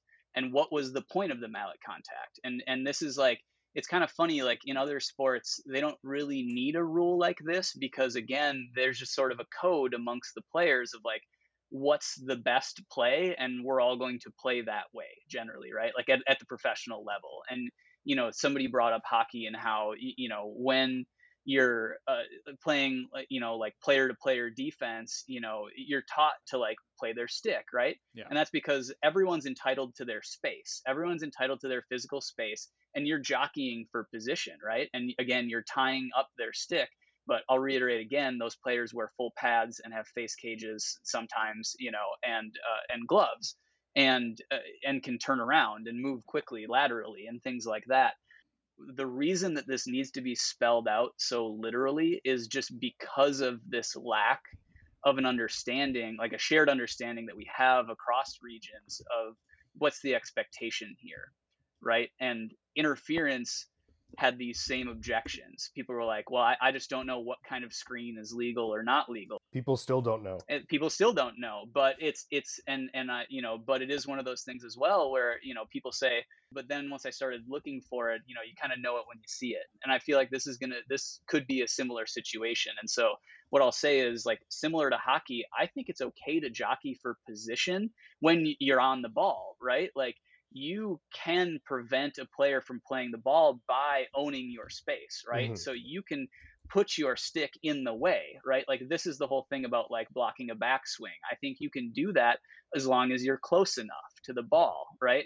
Like it- you can block a backswing as long as you're essentially you're not beat. As long as you haven't been beat as a defender, you can play that stick because you're going to be close enough on the next action to attempt to gain possession, right? And so this was the simplest way. It's a hard concept to grasp, I realize, but this was the simplest and most enforceable and what I felt like was the the truest to the spirit of the game, which is, you know, there's going to be mallet contact. You can tap a mallet, but during that interaction, your next move uh, needs to be an attempt to play the ball as long as you know the player that that you were playing against didn't move the ball out of your proximity right so essentially mallet play is is legal to a certain extent not that like sword fighting that you described earlier where people the ball's there but they're not playing it. You know mallet contact is fine with the ball if the ball starts in proximity to, to both those players if that makes sense. So one of my favorite things to do on defense is to just especially against uh, newer players because i think it's a good challenge for them but it's also a good challenge even competitive games sometimes is to sort of like you're saying control the space. So like especially with a newer player i'd love to just like hold my mallet out over the ball ask the question or give them the puzzle of like how do i play this ball with this mallet in the way? Without hopefully without slashing it because i think a lot of newer players that's their first instinct is like oh this mallet's in the way let me just hack that out of the way and then and then go for it. But like how how would that get handled under the new rule you know again it's like I, I hate to keep bringing up hockey but it's like you see players uh, typically you know swing at the puck and mm-hmm. and the mallet or the stick contact is incidental as a result of that, right? Like sticks are always hitting each other in hockey, but they're waving their stick at the puck generally, you know. And I realize there is some other stuff, but there's rules against like butt ending and stuff mm-hmm. like that. So when you're holding your mallet over the ball like that, you know, same idea there. At me as a defender, what I'm going to try to do is if I'm close enough to touch the ball, I'm going to anticipate your move and get my mallet in the way of whichever direction I think you're going to push the ball to. Oh, sorry. This is as a defender, I like to hold my mallet over the ball. Sure. I mean, yeah. yeah, same thing. So then as an offensive player, you know, same thing. I'm going to try to anticipate when you're going to make the poke check at the ball. Mm-hmm. And I'm going to time my maneuver, you know, to counter that essentially um, I want to get that ball away from you as fast as I can, you know? And so, yeah, holding your mallet over the ball, I think is totally fair, would still be legal, obviously, you know, and is, uh, you know, that's a, that's a good move. I would also just like, I would posit like, why aren't you, if you, if you can hold your mallet over the ball, why aren't you trying to get it? Well, a lot of the times, cause like the player with the ball, they move slower, right? You're able to accelerate faster as a defender. So a lot of the times it's like I may not physically be able to reach the ball when I start to reach out to hold my mallet over the ball, but I have a higher closing speed. So I'm able to yes. then get on top of it and regulate my speed with the brake to then control the space over the ball. Which is I realize it's like kind of a gray area under you should just take the rules. ball, Alex. What are you doing? well, especially if they've wound up, like if they if they're on the backswing, it's like I would I'm trying to get in the way of the backswing first so that they don't have the opportunity to get the shot off and then which I think is against the rules under this new like that would be considered mallet interference. If I'm like so, closing yeah, from this behind, is one I wanted to ask Joe. Yeah. I think you're getting on it. This is the one I've heard talked about probably the most. Is I've been beat. Okay, they're in front of me. They're playing the ball in front of their wheel. I can't reach it, but I'm kind of you know by their rear wheel with my front wheel. They go to take a big juicy swing at the ball, and I just put my mallet where I know they're gonna swing. Like I know this is where the shot they're going to swing through to hit the ball, but I'm not initiating contact with their mallet. They are when they bring their hand through to take the shot. However, I'm not close enough to play the ball. What totally. This? Yep. So in, in this case, uh, you know, again, in this specific case, initiating isn't the word. Uh, the words in the rules are impede the movement of an opposing player's mallet. Mm-hmm. And so what I, but I'll tell you, I think that that's legal. You have to judge the velocity at which you're moving and know that, okay, I'm moving at such a speed that after I block their swing, I'm in proximity to the ball to make a play on the ball. Oh, right? right?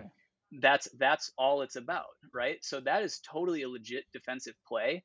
It's the ones where it's like like you're you're a bike length behind, right? There's like a gap between mm-hmm. you and you see the backswing and you just get your arm out as much as you can to try to block their swing, right?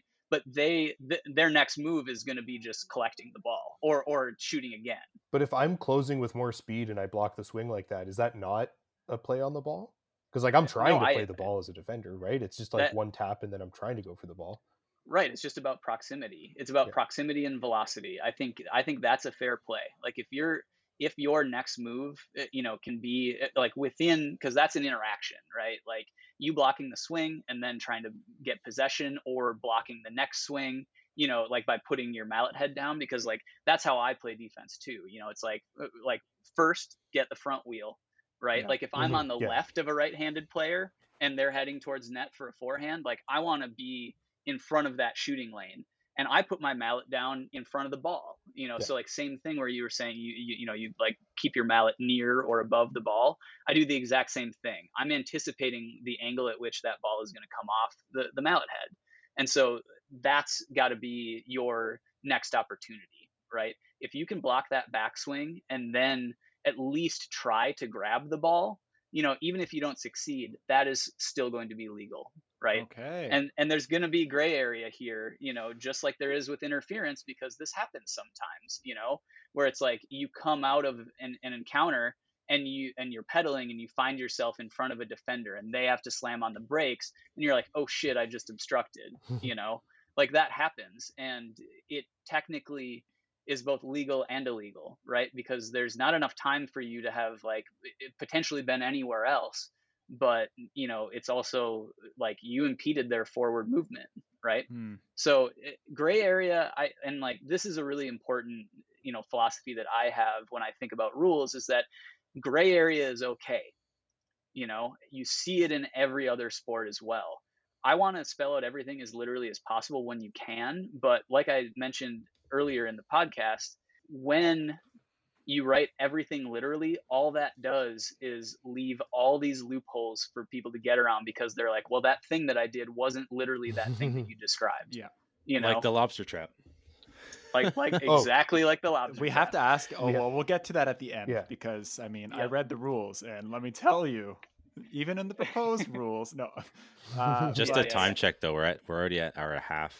yeah, yeah, I yeah. don't know So how long we want. let's. Cap. Uh, All right, only seven and a half hours more, baby. Let's go. I we we knew this would be a long one. Yeah. I want to give uh, one more just little question around this, and then we can move on to the lobster trap, and we can finish on that. Okay, Liam? Oh, I mean, I don't. I we've, we've talked about the lobster trap at length on the show. I don't know. We, we have to continue. it's our thing, okay? Well, All not right. our thing. It's Ashwin's thing and Brandon's thing, but um, It's everyone's thing now. yeah, true. Everyone loves The it, lobster cult trap belongs to the people, Uh, Exactly. There's unless it's not a part of the game anymore. In which case, it doesn't belong So- to the people. the wording on the examples here that you give in the proposal um it talks about like examples of mallet impediment include it just says like multiple movements such as slashing obviously but tapping or lifting so the key there is that they have to make a play on the ball In between, within that interaction or can i do like- multiple taps and then make a play on the ball or like I- this is the question Yeah. here with the multiple it's and yep and this is going to be subjective and again i think that's okay right like this is again that that example i gave of that player like waving their mallet around in the handlebar space like they had an opportunity to play the ball and they chose not to take it right Mhm. and so this is a bit subjective on the referee but what i'd say is like you can tap a mallet you can tap a mallet twice and then make a play on the ball if you don't succeed at getting it i'd say it's sort of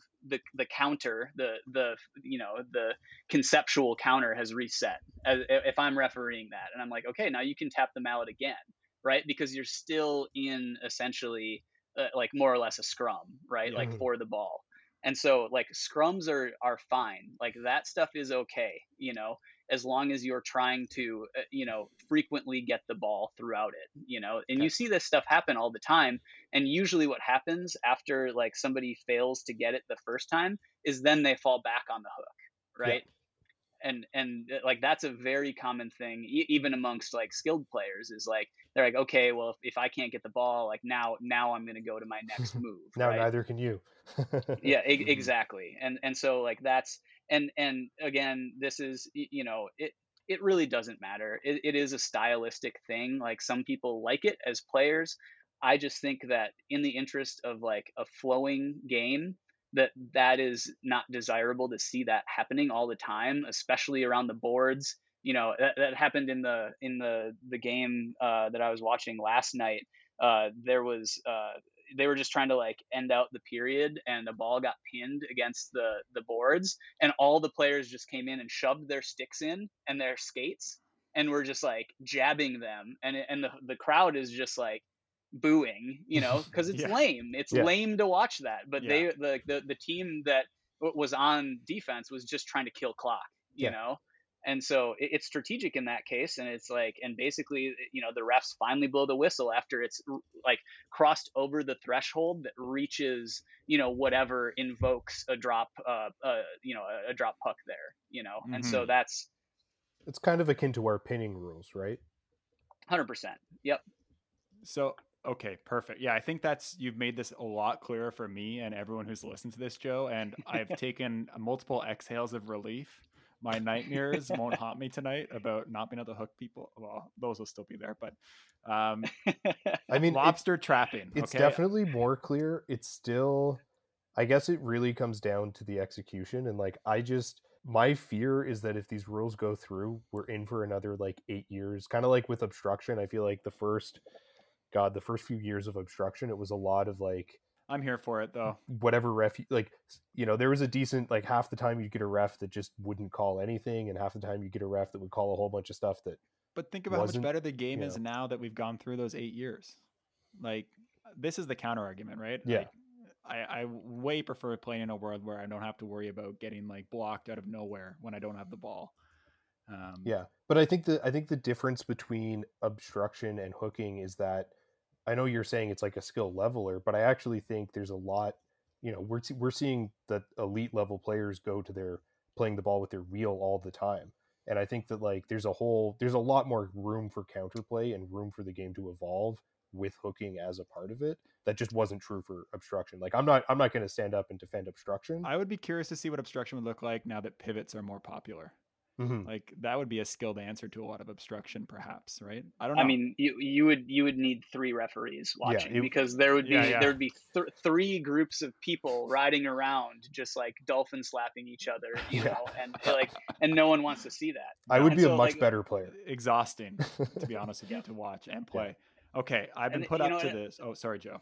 Yeah. I, well i just want to i want to respond to that because I, I think it is uh, you know incredibly important and it actually didn't come up and it's something that you know gavin you and i talked about which is you know the options for the player who um, who is hooked it it's like this whole aspect of the game that is like interesting and like you know Mhm. like breeds creativity and i would just want to say you know if you're going to make that argument about being hooked i would say you could make the argument about not having the option to hook it will um, basically what what I'm hopeful for from this rule. Like this is what I'm hoping happens is that it elevates everyone's defensive game, and we start to see new defensive tactics that again then it's just like that cycle you know result in new offensive tactics right like Mhm. i think there's evolution that can happen from this i think that a lot of people see a new restriction and they're just like oh you're removing something and it's like you know sometimes this can actually like just open up a new path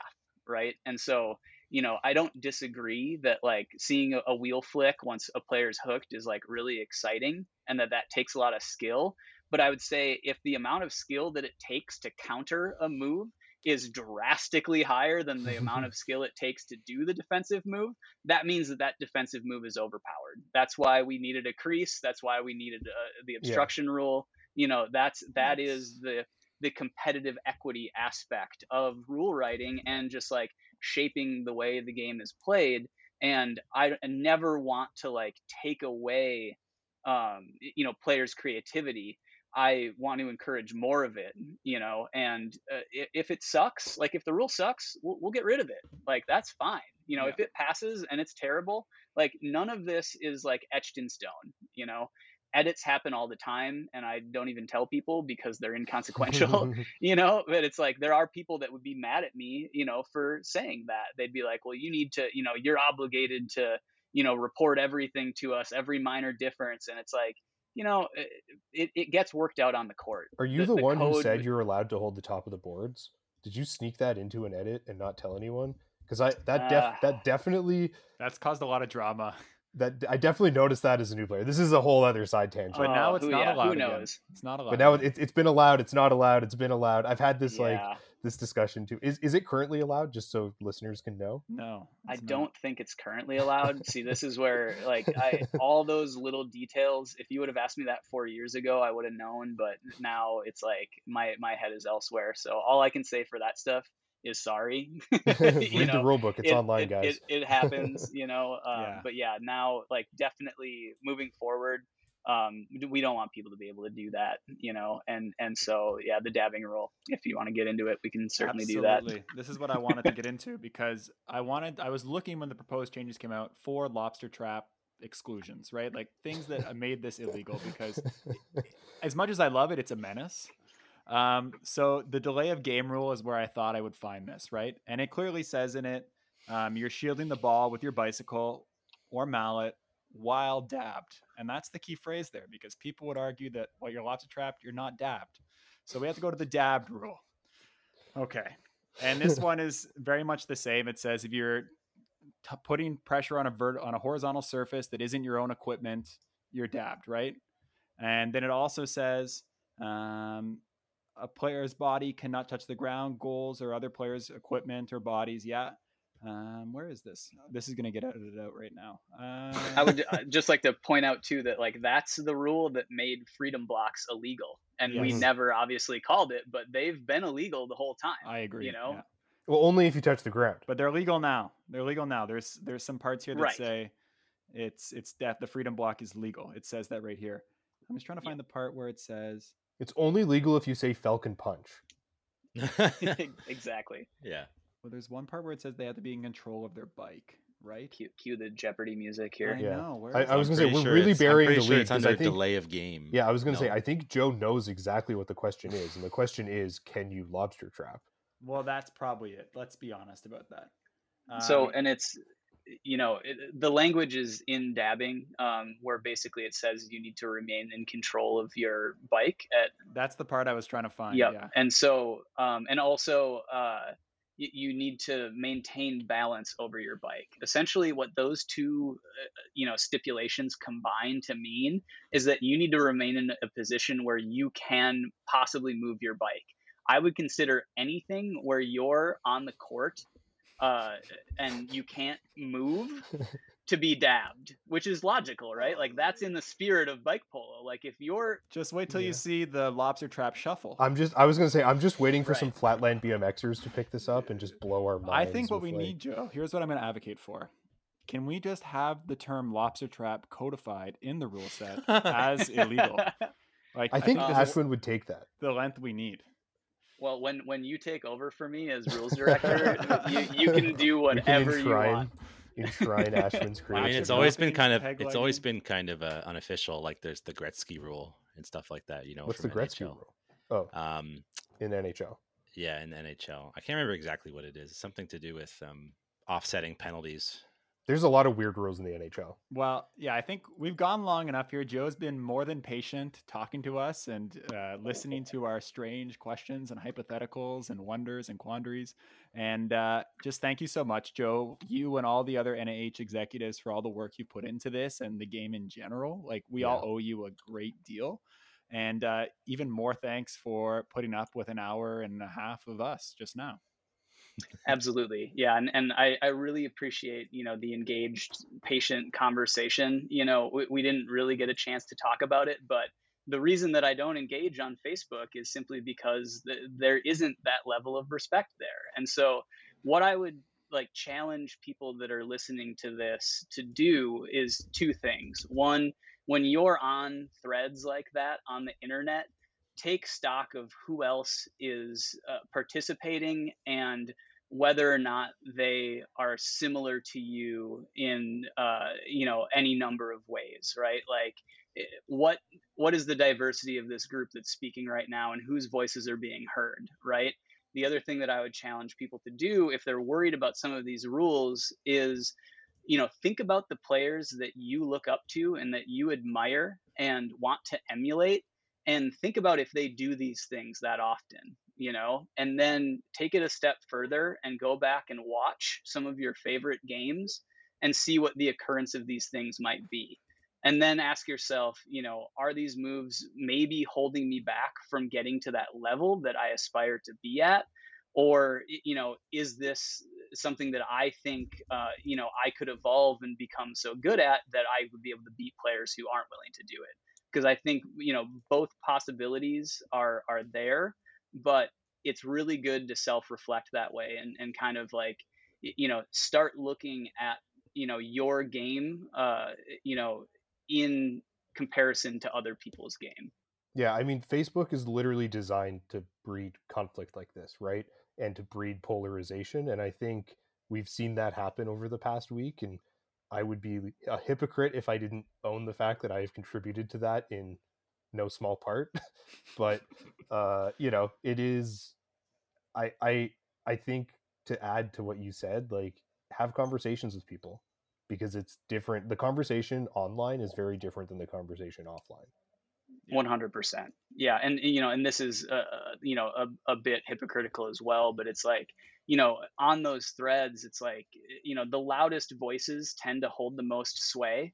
You know, and and similarly, I used to be one of those on League of Bike Polo. I'd be drinking whiskey at eleven at night and just you know and it's fun. going off on going off on somebody, and then you know like it it would be validation if anyone agreed, and it would uh, otherwise I would end up probably like deleting my post and being like, yeah, Yeah. I've changed my mind, you know, to like save face, and it's and that's why I just don't do it anymore. I talk to people and and uh, you know I engage in those conversations because you get a lot more done, you know, in those you know constructive conversations where there's like mutual respect. And so you know if if you want to make a change, do that. Ask questions instead of giving your opinion first. And this is a I feel like a life lesson for everyone on the internet, but it's like if you're coming into a thread hot and you just have a thought and you haven't asked any questions, you you know, you might want to check yourself. Mm. so that's that's it. Absolutely. That's my TED talk. Well said. Well said. Um, internet etiquette is Yeah. something we could spend all day on. as as content creators though you know we're just here for the likes we're just here for that positive that validation. That's that's Oh the my only God. reason this podcast exists for. Uh, i just want to stir up as much controversy as possible and put my name all over it. Hot takes do s- do get listens that's for sure. And we try to steer away from that sometimes but steer into it sometimes too. Anyways thanks joe again. We'll uh, catch you on the court sometime soon i'm hoping. Awesome. Feel free, Yeah. free to like trim out at least half of this. oh i do have to ask. I i have to my get this on the record how much of the hooking rule change is a result of my defense on you from fresno because i i Uh, remember just hooking you the whole game No, no offense, zero percent. Oh. I had No, say it with offense, say it with offense. I had already I've been telling people mind. i've been taking credit for this announcement like Oh my- all week yeah i'm the kermit they're trying to go I'm after, I'm right? literally the reason. I'm like, you know, every time you hear him allude to players, it's me. That's what I've been telling people. oh stop You know, there there is so are a few players that stick out to me, and uh, unfortunately, you're not one of them. Oh But I'll take God. note next time. Sorry, dude. Wow, Joe. Dang, that was uh, a lengthy discussion, and I feel like we could have kept going for another, I don't know, five hours. He didn't win me over on hooking. I'm going to be honest with you. He did not win me over. But you know what? It's okay. I honestly, the way the rule is written, I'm really happy that it's like an all or nothing kind of thing. Like we're either going to have hooking or we're not. And it's not going to be some halfway because I think that would be probably worse. Yeah, I mean, we kind of got into it and discussed some of our feelings. I this podcast is already long enough, but I think there's some fundamental misconceptions a lot of people have about how officiating should work or the type of questions we should be asking and things. And having talked to Joe for that long, I think we're in really good hands, even if I disagree with him on certain issues. There we go. And that's really the the point I, I make too. Like I, I didn't agree with him on every rule, most of them, but not every single one. And that's I disagree okay. with almost every rule in this like I, I actually like I keep I keep trying to find positives that I can latch onto and it's like they're just not there for me. Like I think the intent is good, but I I don't even think this is going to have the desired effect. I think it could be the opposite. And if, if that's the case, I think most of these rule changes are just awful. And but that's just you know like I I having talked to Joe for this long, I think we know where they're coming from, and even if they're not going to work out as intended, um, you know, it, well, it all remains it, to yeah. be seen. It all remains to be seen. I mean, we're not going to know until we see how it's played, and I'm looking forward to playing in those tournaments, hopefully, where these rules are enacted. Why don't we um jump to that part of the show that people are probably wondering when we're going to get to? The mailbag, mailbag. Uh, we've got some emails from both Bretts and one Sophie. We're going to start with Brett number one from Montreal. And he writes, You heard it here first, confirmed. Brett from Montreal, greater than Brett. That's from not what St. I mean. Louis. Brett from St. Louis. Liam You said can it. both be okay. Fine, we'll go back to being you Brett from Montreal. He Brett writes number one. he writes. I'm gonna hear about that now. Dear Diego, Chris, and Pete, uh, just want to say thanks for being the best and only bike polo podcast out there. Keep up the good work. If it weren't for you guys, I probably wouldn't even play. You're no Wow. longer the number one Brett. Love Brett from Montreal. Yeah, you've been demoted now to Brett number three. Why are we getting hate mail like this? I mean, Did you forward did- this? I think I have. We, we should forward that to their email. yeah, I did uh, put a call out last episode for people to email email them and let them know how much they love our podcast. So I guess I guess this is just uh, Yeah. Getting Payback. my just desserts. There we So, go. Thank you, Brett. Uh, I I too enjoy Before the Joust podcast. They had Shelly on this week and it was incredible. mhm. That was a great one. Made me think about some things. I'm definitely going to keep my mallet down more on defense. Well, you better not because if you if you accidentally get caught up in the offensive my player's gosh. mallet, it's going to be a penalty. That was- that was one of the questions I had. Is like, how do you keep an active mallet on defense? It says what about to taking purpo- shooting Never loads? mind. Okay, let's move Okay. on. Too much rules talk. Our next email comes from Sophie, also from Montreal. She writes over the weekend. This is talking about um, Rumble of the River, I guess. My over the teammate, over the weekend. Oh, that's right. Yeah. On the sorry, take it again. Over the weekend, I asked multiple multiple players how they found quote their thing. By thing, I mean, are you a killer goalie, a scoop queen, or maybe a net slasher? The majority of answers I got were very similar. You all you have to work on all aspects of bike polo, speed, tricks, scoops, slash. Scoops are in there, yeah, as well as all positions on the court. None of these people I asked mentioned their strengths or weaknesses, nor a favorite position on the court. I didn't push my investigation further. I'm mm. still very curious. The players that have been playing for years must know how they get perceived during games. They must know what their skills are, and my gut feeling is that they must be practicing some skills more than others and probably ignoring some other ones completely. So my questions for you are all sorry. So my questions for you are do you know what's your thing? When did you discover it? Can an advanced player see these in newer players? Do you think knowing this thing earlier is an advantage or disadvantage? I notice it's not something we talked about, at least in our club. I definitely have these type of talks when I used to train with roadies and at the gym. Yes, I hate to admit I have some jock in me. So what's your thing? Yo, this is a great email. Um, I wish Sophie asked me this. Well, like I'm glad she didn't ask it while we were playing at Rumble because we get to talk about it here. But I definitely would have gone on at length about this in Rumble because it's such a good question. Well, it's Yeah, four I think it's good. It's four questions, but it's four good ones. So what's your? Let's just let's just start. What's what's each of our things? Let's let's take this in parts. Dabbing is my thing. Dabbing and crashing. I guess goalie. I've been pigeonholed into the goalie. How did The you end up as a goalie, Liam? Uh, we all know the story, I think.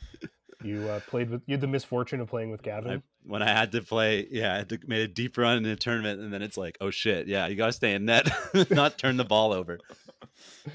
That's fine.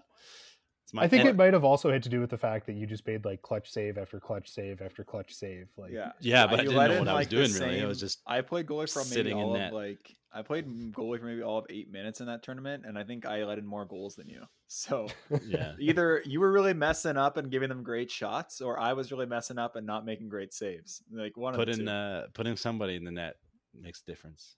yeah, Um, but I wouldn't know if that's my thing. I don't know. Maybe my thing is. uh weird scoops around your front wheel. I think other people need to tell you what your thing is. I I think like Liam, your thing is goalie.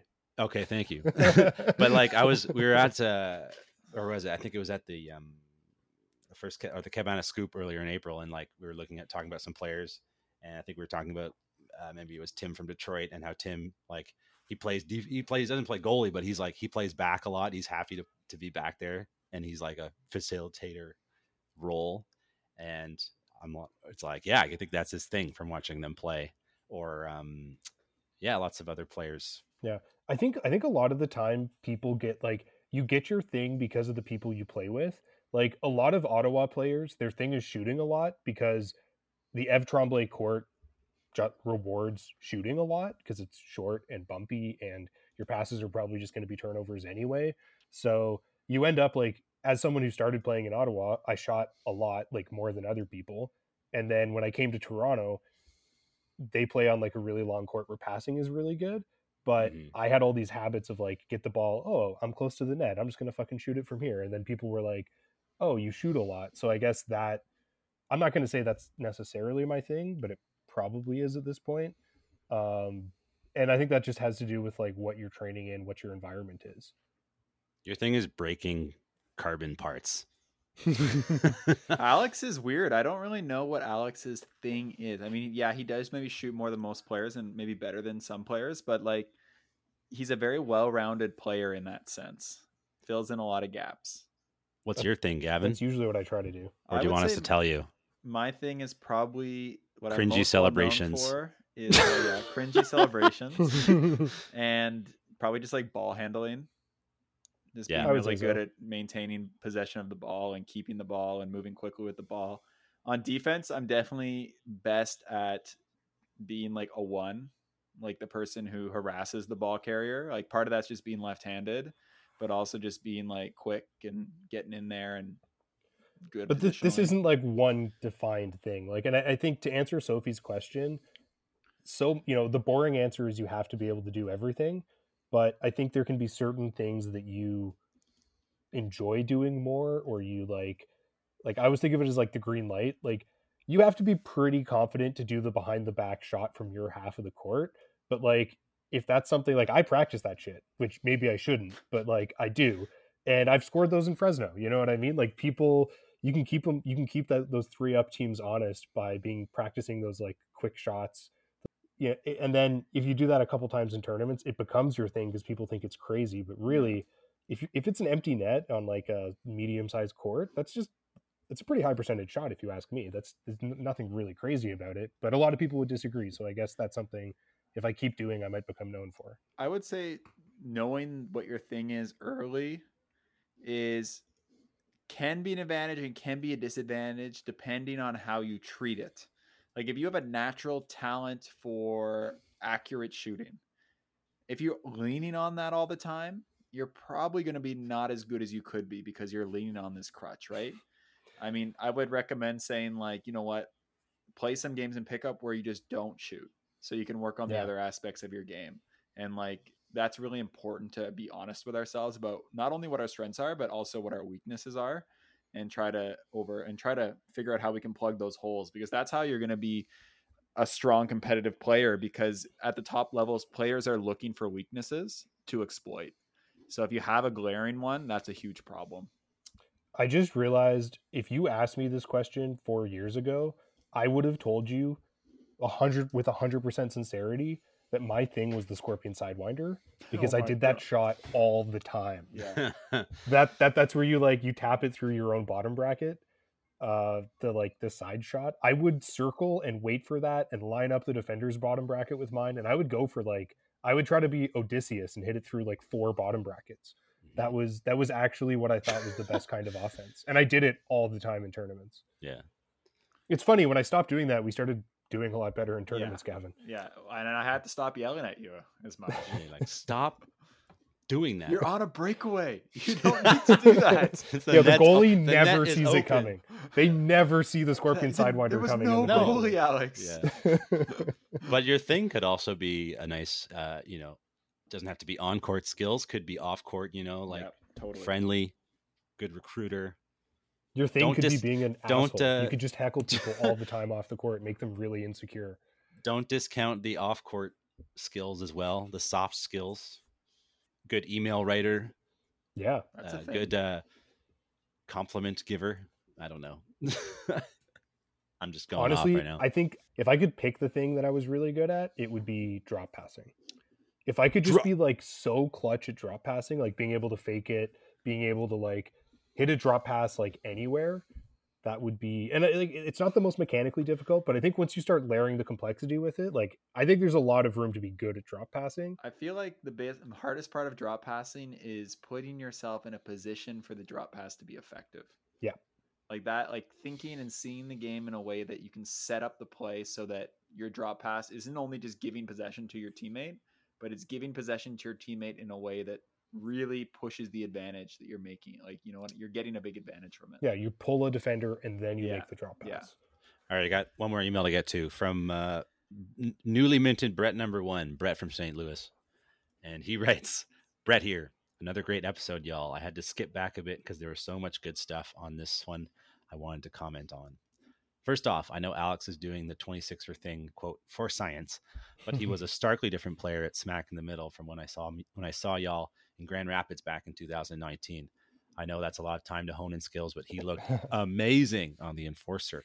I personally Wow. can't wait can't wait to get my 13. Been sitting on some sweet 26 inch wheels and extra parts since October when my Dodici broke. Second, I cannot say enough about Aaron Hand's contribution to the community. An enforcer is probably 90% of everyone's first real polo bike, and now the aluminum version is available at 350 US dollars. I think that number is just going to go up. Not the price, the, the 90%. The number of people on with, with inflation, that Yeah. price has got to go up too. Yeah. Third, I am really curious to see what contactless polo looks like. I'm still very into some very light shoulder bumping and vying for position, but doing away with checks sounds like a jam to me. I don't want to see any of my friends in the hospital. Fourth, of all the good or bad things I do on the court, I never expected anyone to compliment how I gather the ball off the boards. But the way I see it, very rarely can you make something good happen from the boards. So I think it's better to ensure you maintain possession and pull it back to the middle or dump it further into your defensive zone. Polo, like all other sports of its nature, favors the team that can possess the ball the longest. You don't you can't score if you don't have the ball. Peace. Or sorry, as always, great content. Peace. Brett Arnold from St. Louis. Thank you, Brett. That was a great email. oh yeah. Awesome Um, email. Yeah, I was trying to remember. Did we talk to Joe about the? We didn't. Did we talk about checking at all? Really? We He didn't really up. bring up the checking. He does Okay. bring it up. He says Yeah. some people want this.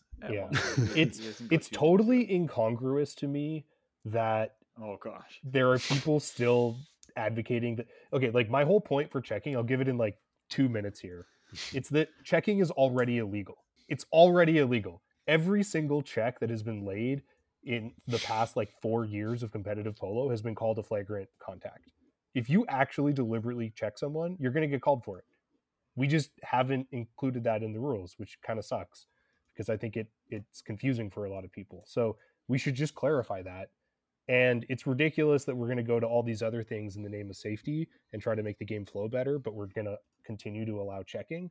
I had this conversation with Mark from NAH at Rumble, and then poor Raf from Montreal. Uh, we I played him in the game right away after that, and he kind of like he he did a dice like a 50-50 play, and like I got mad, and anyway, I lined him up for a perfectly legal check, and I just followed through with it. And it felt so out of place in the game. Like I felt dirty after doing it. I apologized to him. He apo- like it was just awful. And that was a perfectly legal check. Like I Were you just- going to say I- he apologized to you?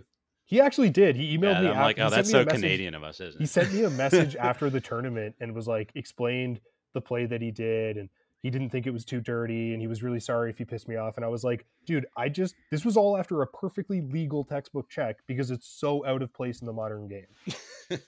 Yeah, I've been playing for years without ever trying to create any body on body. Like obviously I take people's lines because Yeah. how else would you play defense? And if they come at, like into me, like I'm gonna stand still. Yeah, I'm not But- saying there should be no contact in polo. Yeah. Like we can have contact the way there's contact in the NBA. You can you can take you can hold your line, you can fight for position, but there's a difference between the kind of contact as, that you see in the NBA and the kind of contact you see in the NHL, like in hockey. where Yeah. you just well, it's line a like guy up. it's a lot of, I mean, not incidental, I guess, in bike polo, but it's a lot of, you know, yeah, like people running into the defenders Yeah. or whatever. Like it's it's not like aggressive, pure aggressive action like it used to be. Like you know, I'm thinking back, as I always do, to uh the means versus um, Ab- absolutely. clobber politics. The- Some hard checks thrown in there, and like, yeah, nobody wants to really see that. Yeah, anymore Like the perfect example is if someone with the ball tries to ride between me and the boards, the correct play in bike polo should be to close the door before they get there. And then if they crash into you, it's a penalty on them. Mm-hmm. Technically, the way it's written right now, what the checking rule says you should be able to do is just hit them as hard as you can, high and even, when they go by. And there's no place for that in this game. And if you do it, you're going to get a penalty every single time. And what's high and even when you're playing with people of all different body types on different size Absolutely. bikes with different wheel sizes? It's just a myth. Like there's Yeah. no such thing. So and it it doesn't matter like i i was having a conversation with brett today actually and i found out i almost weigh 100 pounds more than brett. I probably weigh 100 pounds more than brett on my bike. And if i lean over even if i keep my elbow in it's just a different kind of it's a different kind of check. Like it just there's it's crazy. Like i just i can't be trying to hit him on purpose. That would be there's no such thing as a clean check in that situation. No, no.